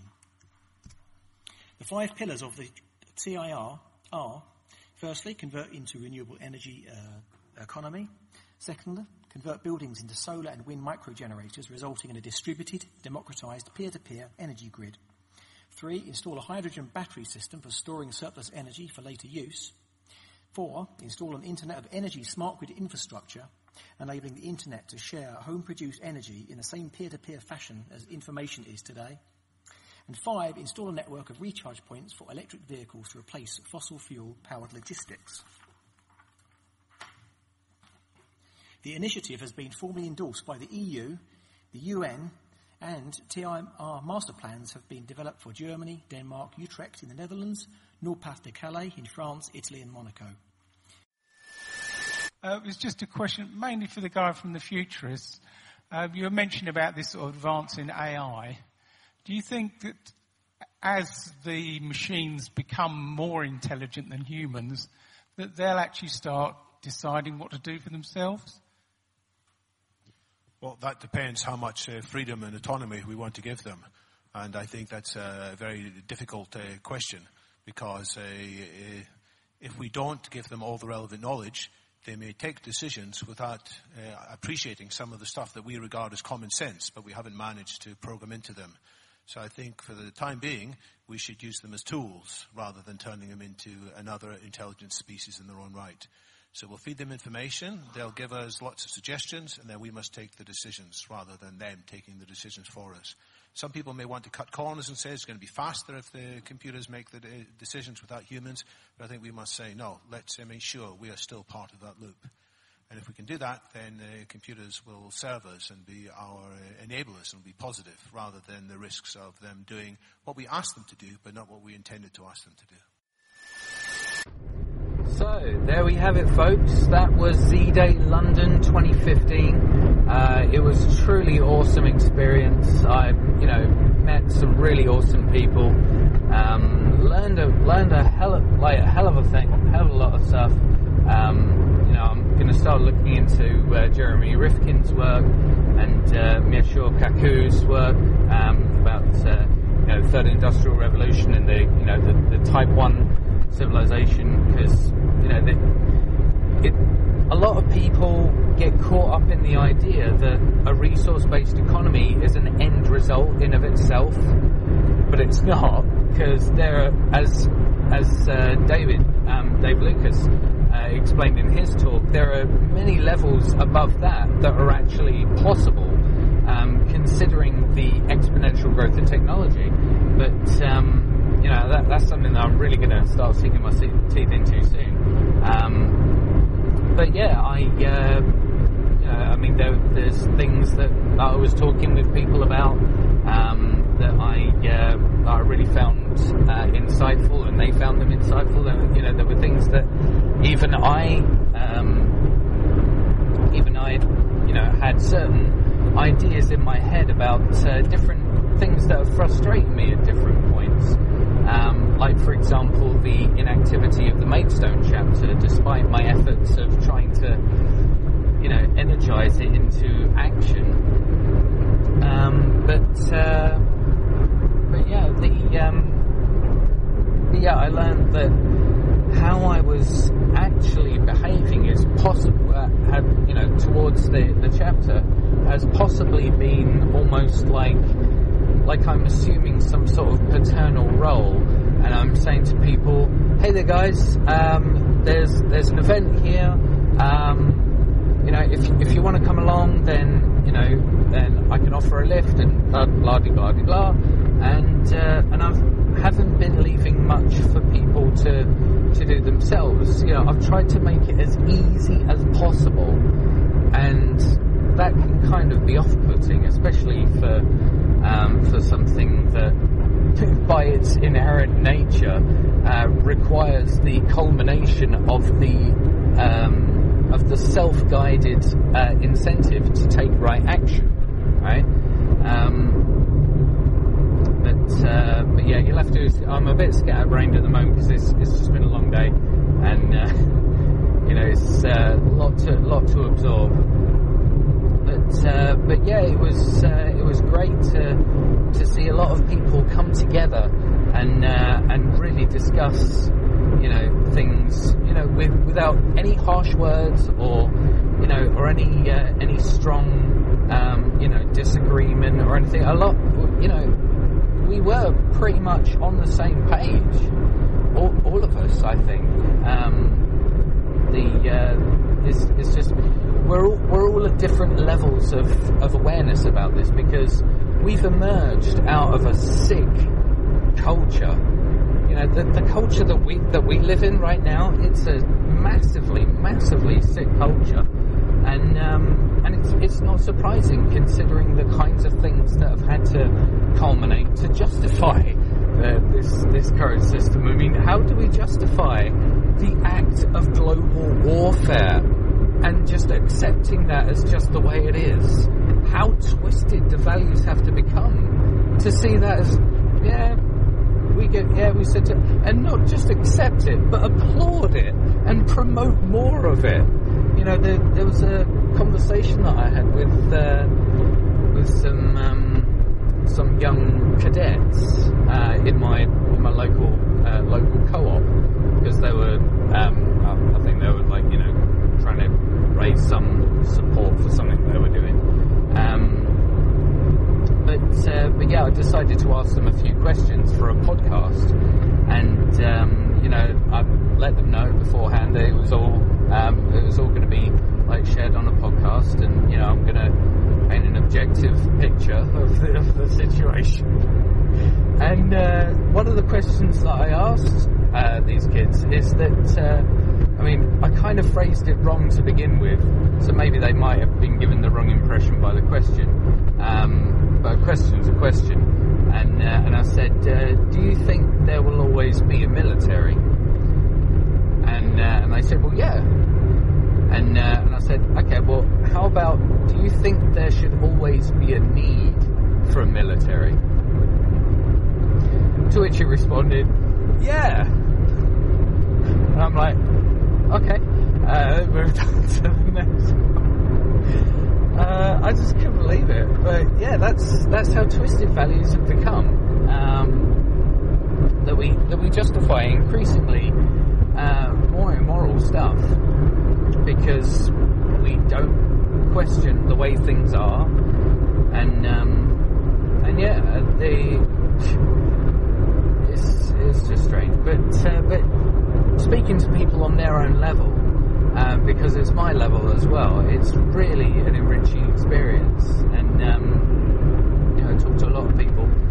And, uh, so yeah, the, uh, so I guess, you know, this would mean that I would need to provide my answers. uh, for those questions that I've been asking people all evening. And um, the first one, what brings me here today? Well, to Z Day, um, the opportunity to network with other like minded activists who are willing to be actually active in, uh, in social change, to actually do something and, uh, and a sustained um, effort to, uh, to make the world a better place. And I know that Z Day is a perfect, perfect you know, opportunity for that. Because, you know, I advocate um, you know the kind uh, the kind of train of thought that um, the, the vast majority of them um, you know advocate as well. You know, it's um, you know, the, the, the train of when I, and when I refer to the train of thought just there, I mean you know the kind of things that they would advocate at that point in time.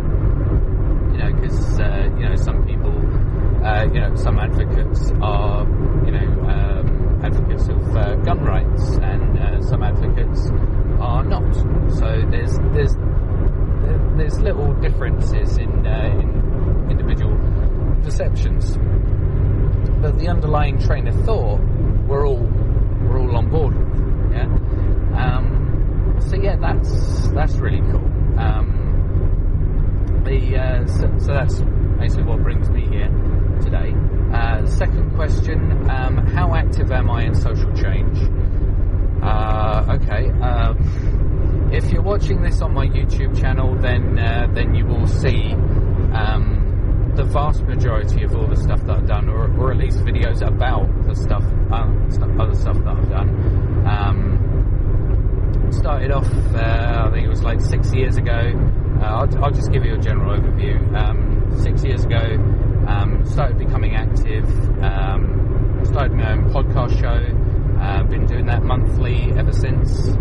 Um, I've also expanded out into like uh, a documentary, um, other police videos that I've done where I've been megaphoning out in uh, Maidstone Town Centre and other, and other other places where there are a lot of people to hear a good message and uh, to you know also teach me things as well if, if they want to. Um, but yeah, I've been doing a lot of that. Um, there's all the uh, all the stuff that I've been doing with uh, all the Occupy movement. Uh, I've been helping those those people out. Um, but yeah, I've been doing presentations, uh, more podcasts. Uh, I've also um, done a uh, like trilogy of, of short films. At first, the, idea was that uh, they like no longer than five minutes each, but I've kind of broken that with uh, with the last one. It's, it's like seven minutes or something. Um, yeah, probably missing out a hell of a lot because you know I'm trying I'm trying to drive at the moment. yeah, don't distract me. Um, even though you are a distraction, but a welcome distraction. I need to tell people about the stuff I'm doing. Um, need to share it because you know who else is going to be uh, doing this at this particular point in time? You know, who else? Um, who else even? Who else even on this stretch of uh, of this road even cares about social change? Well, there's two people. um, but you never know. That could be someone who cares. Never mind. Uh, I'm going off on a tangent. Um, but yeah, I've done. Uh, I'm, I'm, it's, it's just I'm set myself into a headspin because I'm trying to think of all the stuff that I've done. But uh, but yeah, just look on my YouTube channel, youtube.com forward slash AAUTZM. Um, you'll find yeah, most of stuff that I've done on there. Um, and what am I planning? Uh, what action am I going to take in the future to help move this change along? Um, well, I'm going to be attending uh, as many information stalls as I can. Um, I'm going to be uh, working on other um, other projects, such as a um, some kind of uh, experimental um, electronic music sort of project um, to communicate about social change. What else? What else? What else? What else? Uh, a new presentation that I'm going to be working on, um, which is going to really delve into the idea of be the change you want to see in the world, um, what does that actually mean? You know, surely it implies you know self improvement, right? Surely. So, what does the um, what does the realm of self development uh, or self help, as it's called, what does that have to say about you know actually becoming a change that you want to see in the world?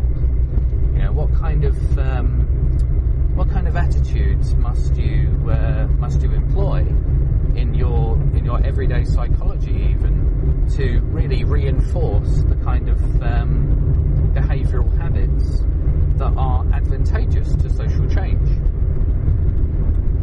um, and uh, and that's uh, that's one of the things um, that I'm going to be that I'm going to talk about now just before the uh, the battery on my camcorder runs out um, I will talk a little bit about this because this has a lot to do with, you know, what happens now after a Z-Day event.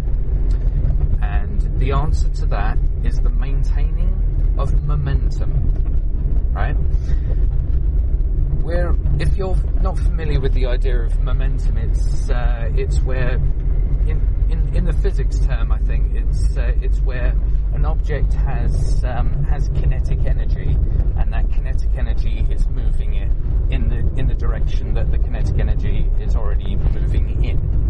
Um, so, for example, the car that I'm in right now, because of um, because of the, the, the functioning of the car is pushing it forward, it's also imbuing the vehicle itself with a degree of momentum, right?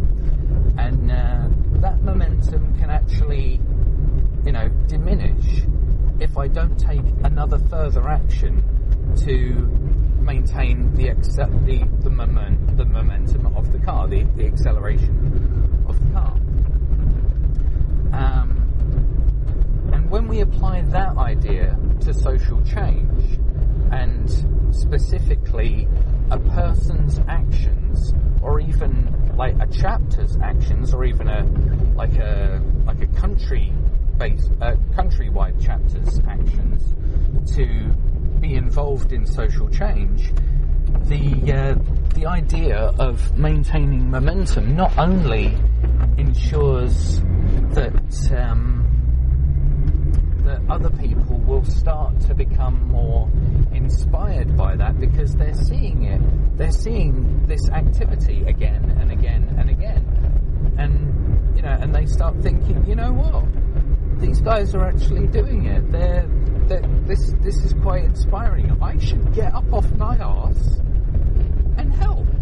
You know, or at least come along to one of these information stalls or one of these uh, chapter meetings and, uh, and, you know see see what sort of thing they're thinking about doing for, for social change. You know, what what sort of ideas are they tossing around? You know, maybe maybe I can contribute.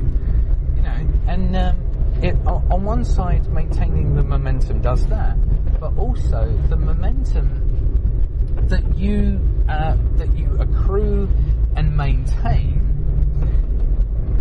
starts to solidify in your brain a uh, a habit, right? It's it forms a habit, right? And uh, this this is this is a process, and, and especially if it's if it's a habit of something that you're doing that you generally would not enjoy doing, um, then this this is uh, the phenomenon known as progressive desensitization. Right. For example, uh, if you if you would like to, you know, become a speaker, like a public speaker, and you have an anxiety about public speaking, then one of the best ways to uh, cure you of that anxiety is just to do it, right? Progressively desensitize yourself to the anxiety that you would normally feel if you were to be speaking in public, right? That's that's the only way that you can that you can overcome something like that by by actually doing it. Um, because it's really not the task itself that you can't do, it's the fact that you can't operate very efficiently because your anxiety has shut down your ability to get into a good flow and like be able to communicate something really effectively and um, and uh, and fluently and and and also succinctly as well. Sometimes you don't go off on too many tangents. Um, but yeah, it sets that behavioural habit in your mind that, and and after a while, your brain is like, yeah, this is the norm. This is the norm, and eventually, oh, well, this this this is the uh, this is the coolest part. Normally, when you uh, when you find your uh, you feel an anxiety to do something that you're not that you don't normally do. Um, the your brain sort of starts because you because you feel overwhelmed by the anxiety, your brain starts coming up with uh, or or even generating excuses uh, why that is. You know, if you if you feel anxious about doing a certain thing, your brain will be like, why am I why am I am I anxious about about this? What what don't I like about this? What do I think uh, what do I think will happen if I do it? Um, and uh, and we get so caught up in um, in all this all this negative inner dialogue that we end up not taking right action. And uh, most most of us live most of our lives like like that. Most human beings in the world. Um, I mean, not, not like the vast majority, but a a majority. Even even if it's like fifty one percent is a majority, you know. But uh, I mean, I mean, I draw that distinction because I'm I'm actually I actually engage in a lot of wishful thinking when it come when it comes to terms with uh, when it comes to uh, you know how many people in the world are really sort of thinking in a in a new way. I like to like to think a, a majority isn't that much when when I'm referring to a dumb majority. That is. Um, but yeah, my my voice is starting to get a bit shot as well now, so I do apologise. Um,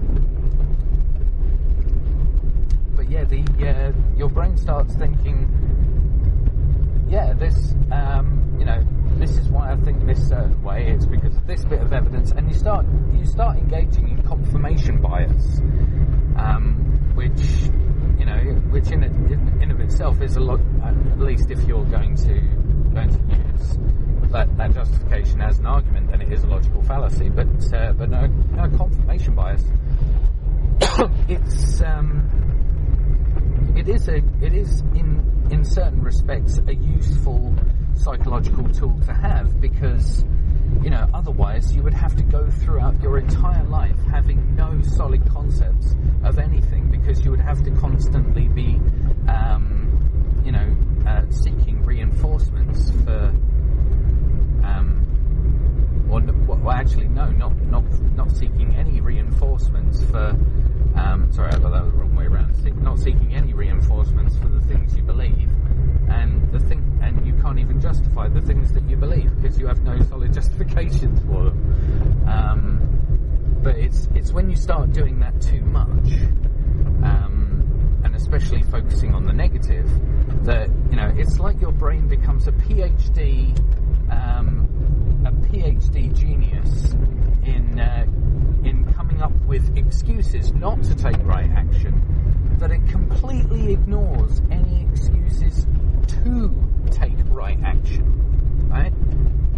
We get so focused on what we don't want that what we do want passes us by, and we don't take right action, and we suffer as a consequence. And uh, and this this is partly what's um, in in my mind what's uh, you know to blame for um, for social movements not necessarily maintaining enough momentum to get any kind of significant um, work like achieved. Because the people are products of this culture, this culture which teaches us to live our lives with our brains on idle. You know, coasting through life, and I, and I mean that literally in the in the automotive sense, coasting, not in gear, just just going through the motions. Yes, they're yes they're going forward, but they're not driving themselves, and um, and eventually they just lose lose all momentum. So the the maintaining of momentum is what I'm saying is is the most important thing. So we've got to come up with excuses to do things, and if we if we can't get our inner dialogue to work for us, then what we need to do is have knowledge of what the right action would be to take at um, at those specific points. I mean, obviously, it would be it would be preferable to have knowledge of the right action to take in any situation, but it's very unlikely that that human beings could um, could, as like singular human beings, know the right action for every situation. But you know, as many situations as they are most likely to be involved in. Um, I think is a starting point. but um, but yeah, if you've got the knowledge of the right action, then what you need to do is you need to take that right action before your brain has time to uh, to get in there with an with another excuse. Um, yeah. So you got to act before you can um, before your brain has a chance to generate enough excuses to deter you.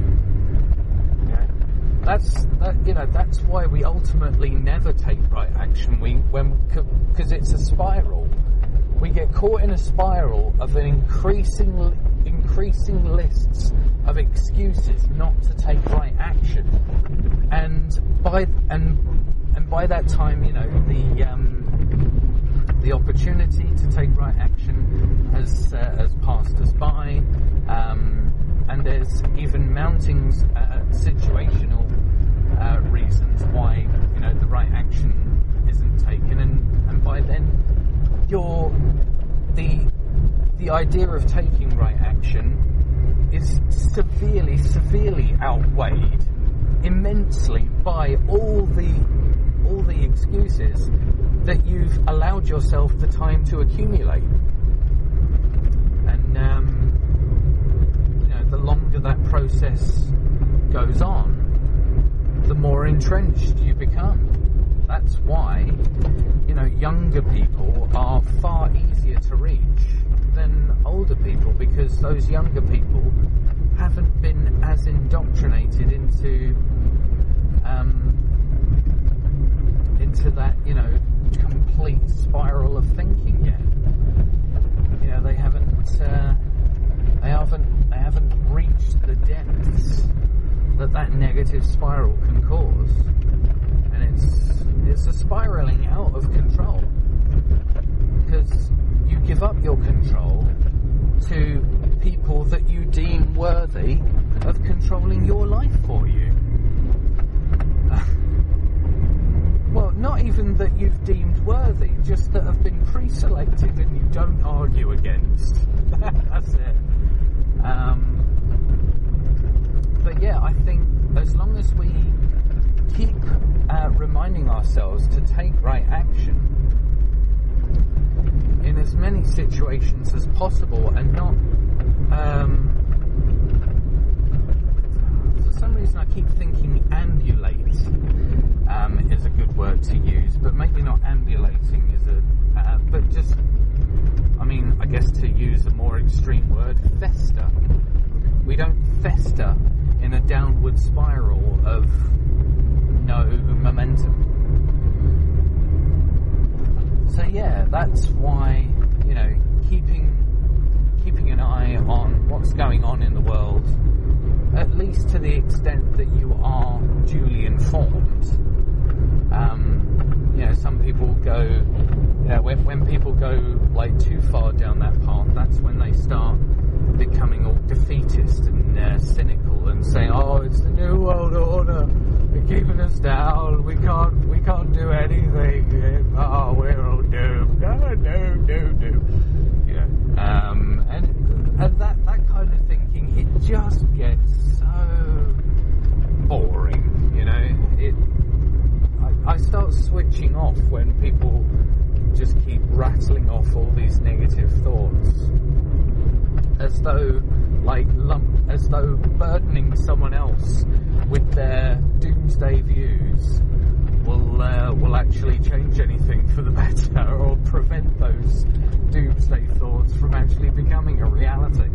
Because the thing is thoughts and ideas are self-fulfilling prophecies right? The more we believe that the world will not change for the better the more we're ensuring that it will not change for the better. So we need to have a positive attitude about it, and a positive attitude can inform right action. Yeah? Our beliefs that we have inform our actions. If we have better beliefs about how the world works, how we are to improve it in a non-violent, compassionate and sustainable way that will enable future generations to be sustainable also because of our efforts. Don't you think that's, you know, the noble cause to take? And the, um, and the key to our, um, to our achieving that is to maintain the momentum, not to. Um, oh, there, there, was a there was a phrase that some that someone used earlier today that, that stuck in my mind of um, how it describes um, you know the when people sort of uh, crumple down in their activities due to a, a lack of momentum.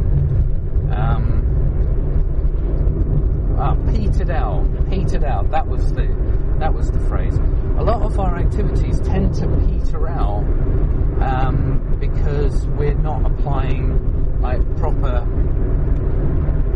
proper right action when it's needed and not maintaining momentum, and uh, and we we end up becoming frustrated and uh, start pointing the finger of blame at other people that oh you're not um, you're not you know um, organising events, or uh, or you're not doing this, or you're not doing that. Why isn't why isn't the Zeitgeist movement doing something? Um, well, that's great, bro. okay, that's great, but you need to instead of pointing the finger of blame at other people of why aren't they doing it, ask yourself, okay, well, if you've got got the idea, which we agree is a good idea, why aren't you helping put that into action? What are you doing to ensure this? You know? I mean, one, uh, one principle that I like to go by is if you have the idea, if you have the idea for the project, if you, if you bring the idea to the table, then it's on you to spearhead it. Or at least sort of, you know, because obviously there's there's ideas that we can have that are completely outside the bounds of our ability to manage it. Um, like I can I can say, you know, we should have an idea of uh, you know constructing vertical hydroponic farms all around uh, all around London so that uh, the population of London can be fed. But I know next to nothing about um, like how to actually construct a um, a vertical hydroponic farm. So does that mean that I should be the one to spearhead it just because I had the idea? Um, well, I should at least put it into initial um, phases of action. But when it comes to the actual construction of it, then that needs to be handled by people who actually know how to do that. Um, even if it's not their initial idea to do that, then they are helping in the process. Um, so, yeah, taking taking right action is the uh, is the path, not only to um, ensuring that a better world starts to be created, but when you think about the fact that you are taking right action and you are actually doing something, doesn't that feel good? Doesn't it?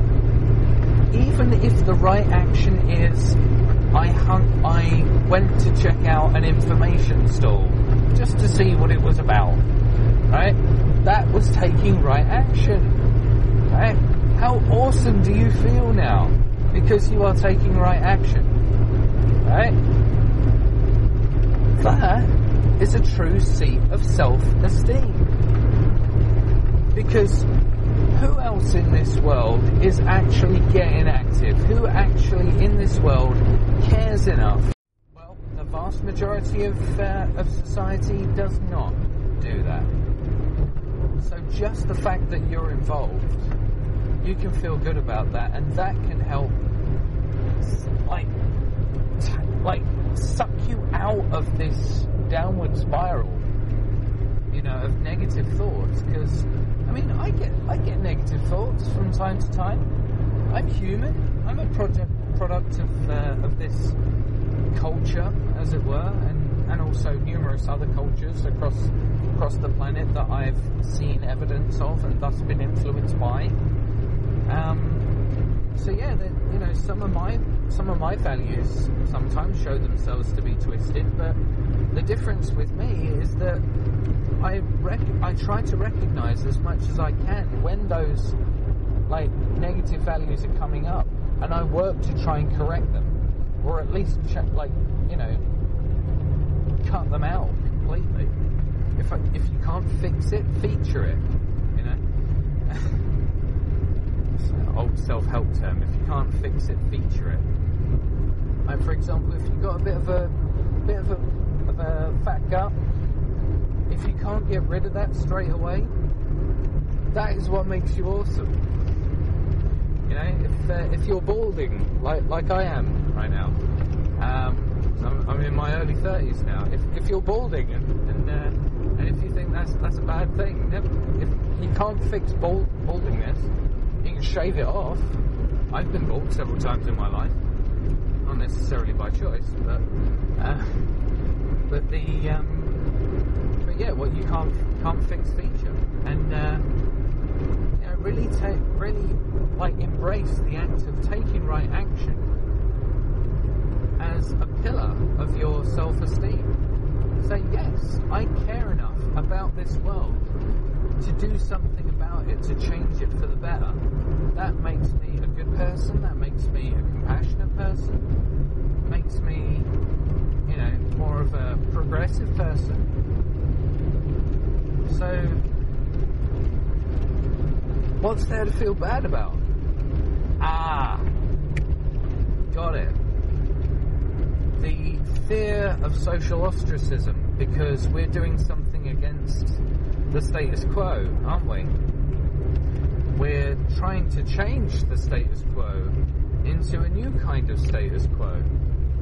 And uh, because we're taught to have identity um, associations with the system that we live in, we think, oh, to change the system is to change me, and to and to question the system is to question me, and to debunk the idea of the system being good is to debunk the idea that I'm good. To say that the current system is unsustainable is to say that I'm unsustainable. To say that the current system is immoral is to say that I'm immoral. And, and you see, and people go down that lane of thinking, and it's just so counterproductive because it's not how how things actually are. Just just because you live in a system that needs to uh, teach you to stab your fellow human beings in the back does not mean that that's what you are, right? You are allowed to change the system, and this this is this is the um, this is the angle that I'm going to be taking with my um, with my transitional being presentation. The idea that people, I think people suffer a severe lack of entitlement to change the world for the better. People feel like they're not allowed to change things because to do that would be to rock the boat and to cause conflict because there's already ideological conflict in their brain. Uh, I, I, was trying to say mind and brain at the same time. Uh, uh, but yeah, I'm trying to multitask even with my words. Um, but yeah, people get stuck in that in that cycle of thinking, and um, and they just they just end up not acting. They just end up not taking right action, not helping change the world for the better. But not because, yeah, I mean, it's not like people would be immediately capable of taking right action as, as long as they just have the, the, the knowledge of the right action. No, there needs to be that well, it's, it's what's known in the, in the self-development term as the uh, the deep identity level change, meaning be the change you want to see in the world. Meaning the change must first come from within yourself. You need to get the fuck over all the different psychological hang-ups, or as much of them as possible, the psychological hang-ups that you have inherited thanks to the conditions of living in this system.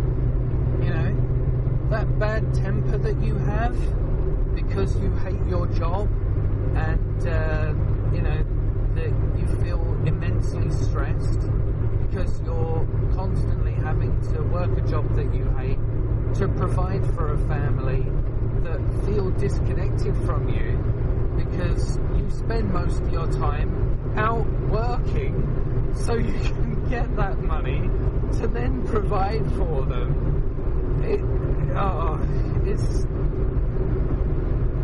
you know I know exactly exactly what it's like. I've been a I've been a breadwinner, not of a not of a family, but of myself and a partner that I've been living with. I've been in the position where I've been paying all the bills. I've been in that position, and uh, and you know just because my partner didn't have a job at the time didn't mean I complained.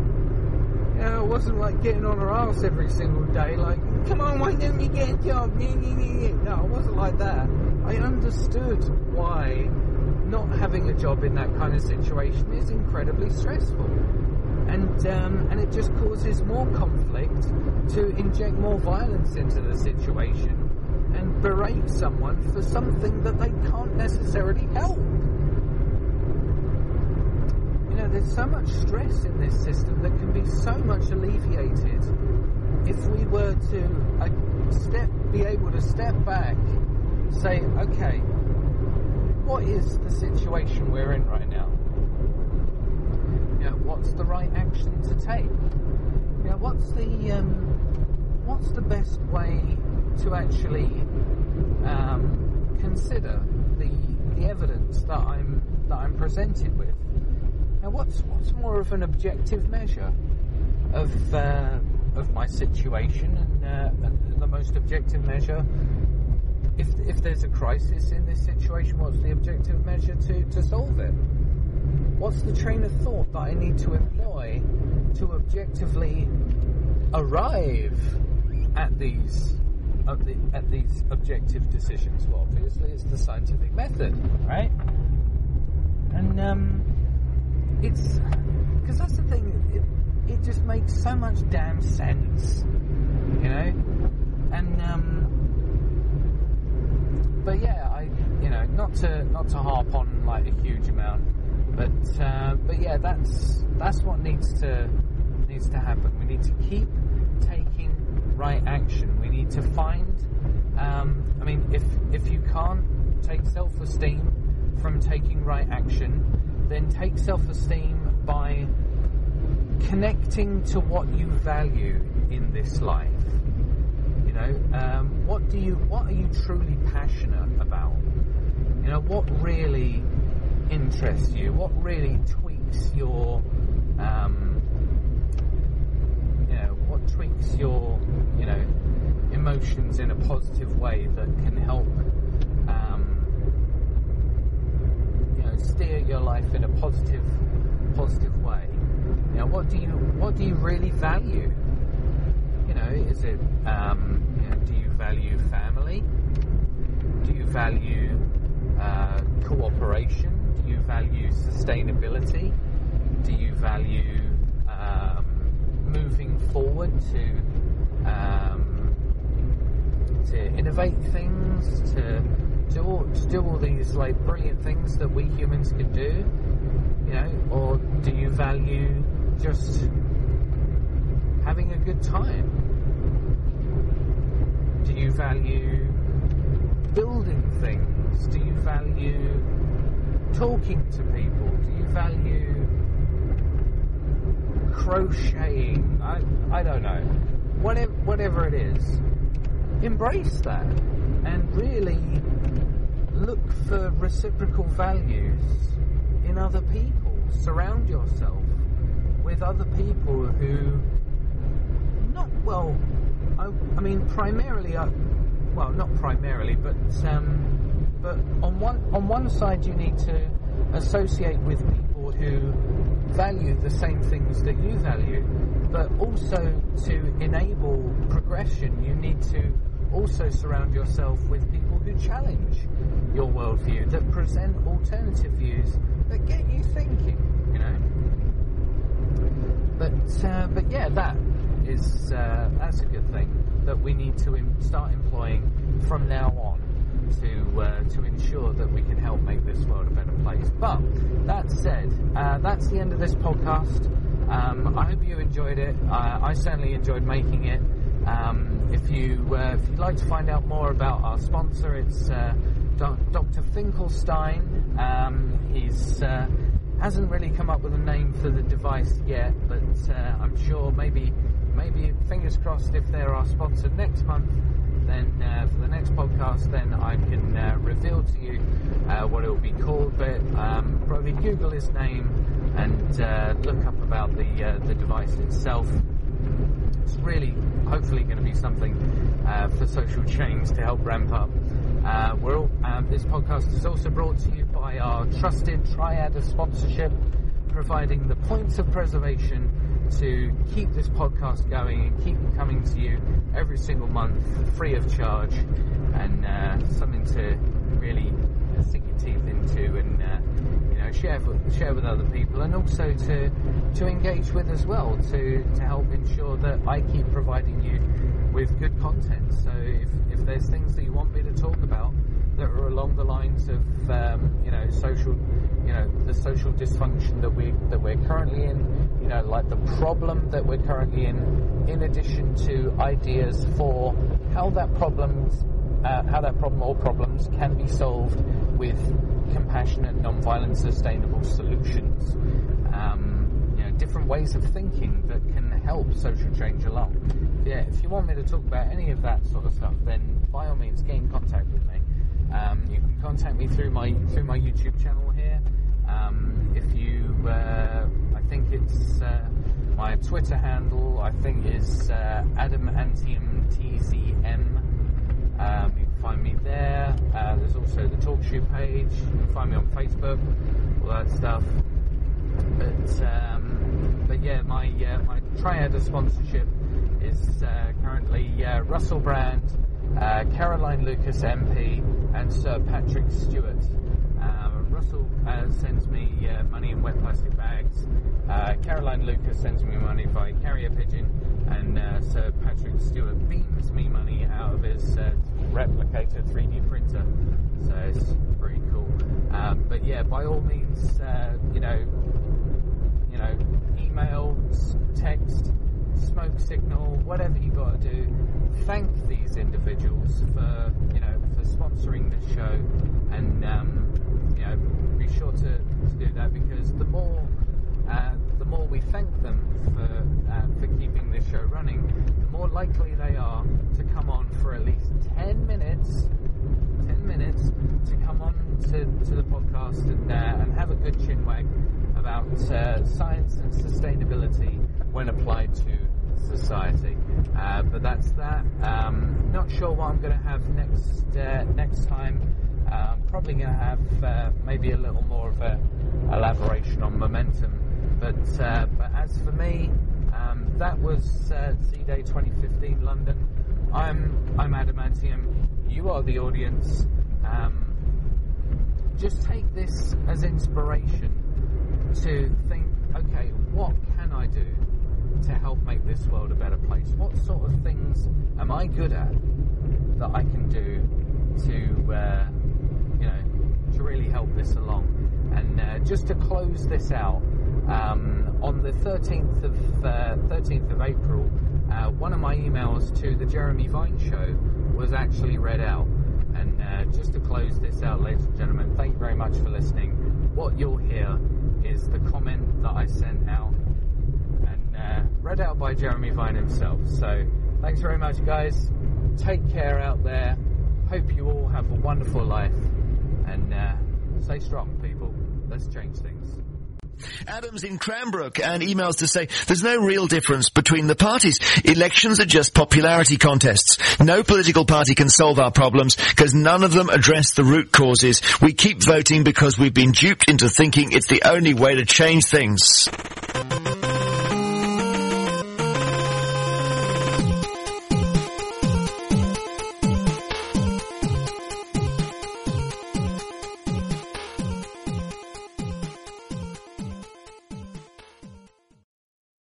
Hello, it is Ryan, and we could all use an extra bright spot in our day, couldn't we? Just to make up for things like sitting in traffic, doing the dishes, counting your steps, you know, all the mundane stuff. That is why I'm such a big fan of Chumba Casino. Chumba Casino has all your favorite social casino style games that you can play for free anytime, anywhere with daily bonuses. That should brighten your day a little. Actually, a lot. So sign up now at chumbacasino.com. That's chumbacasino.com. No purchase necessary. Group. Void were prohibited by law. See terms and conditions. 18 plus.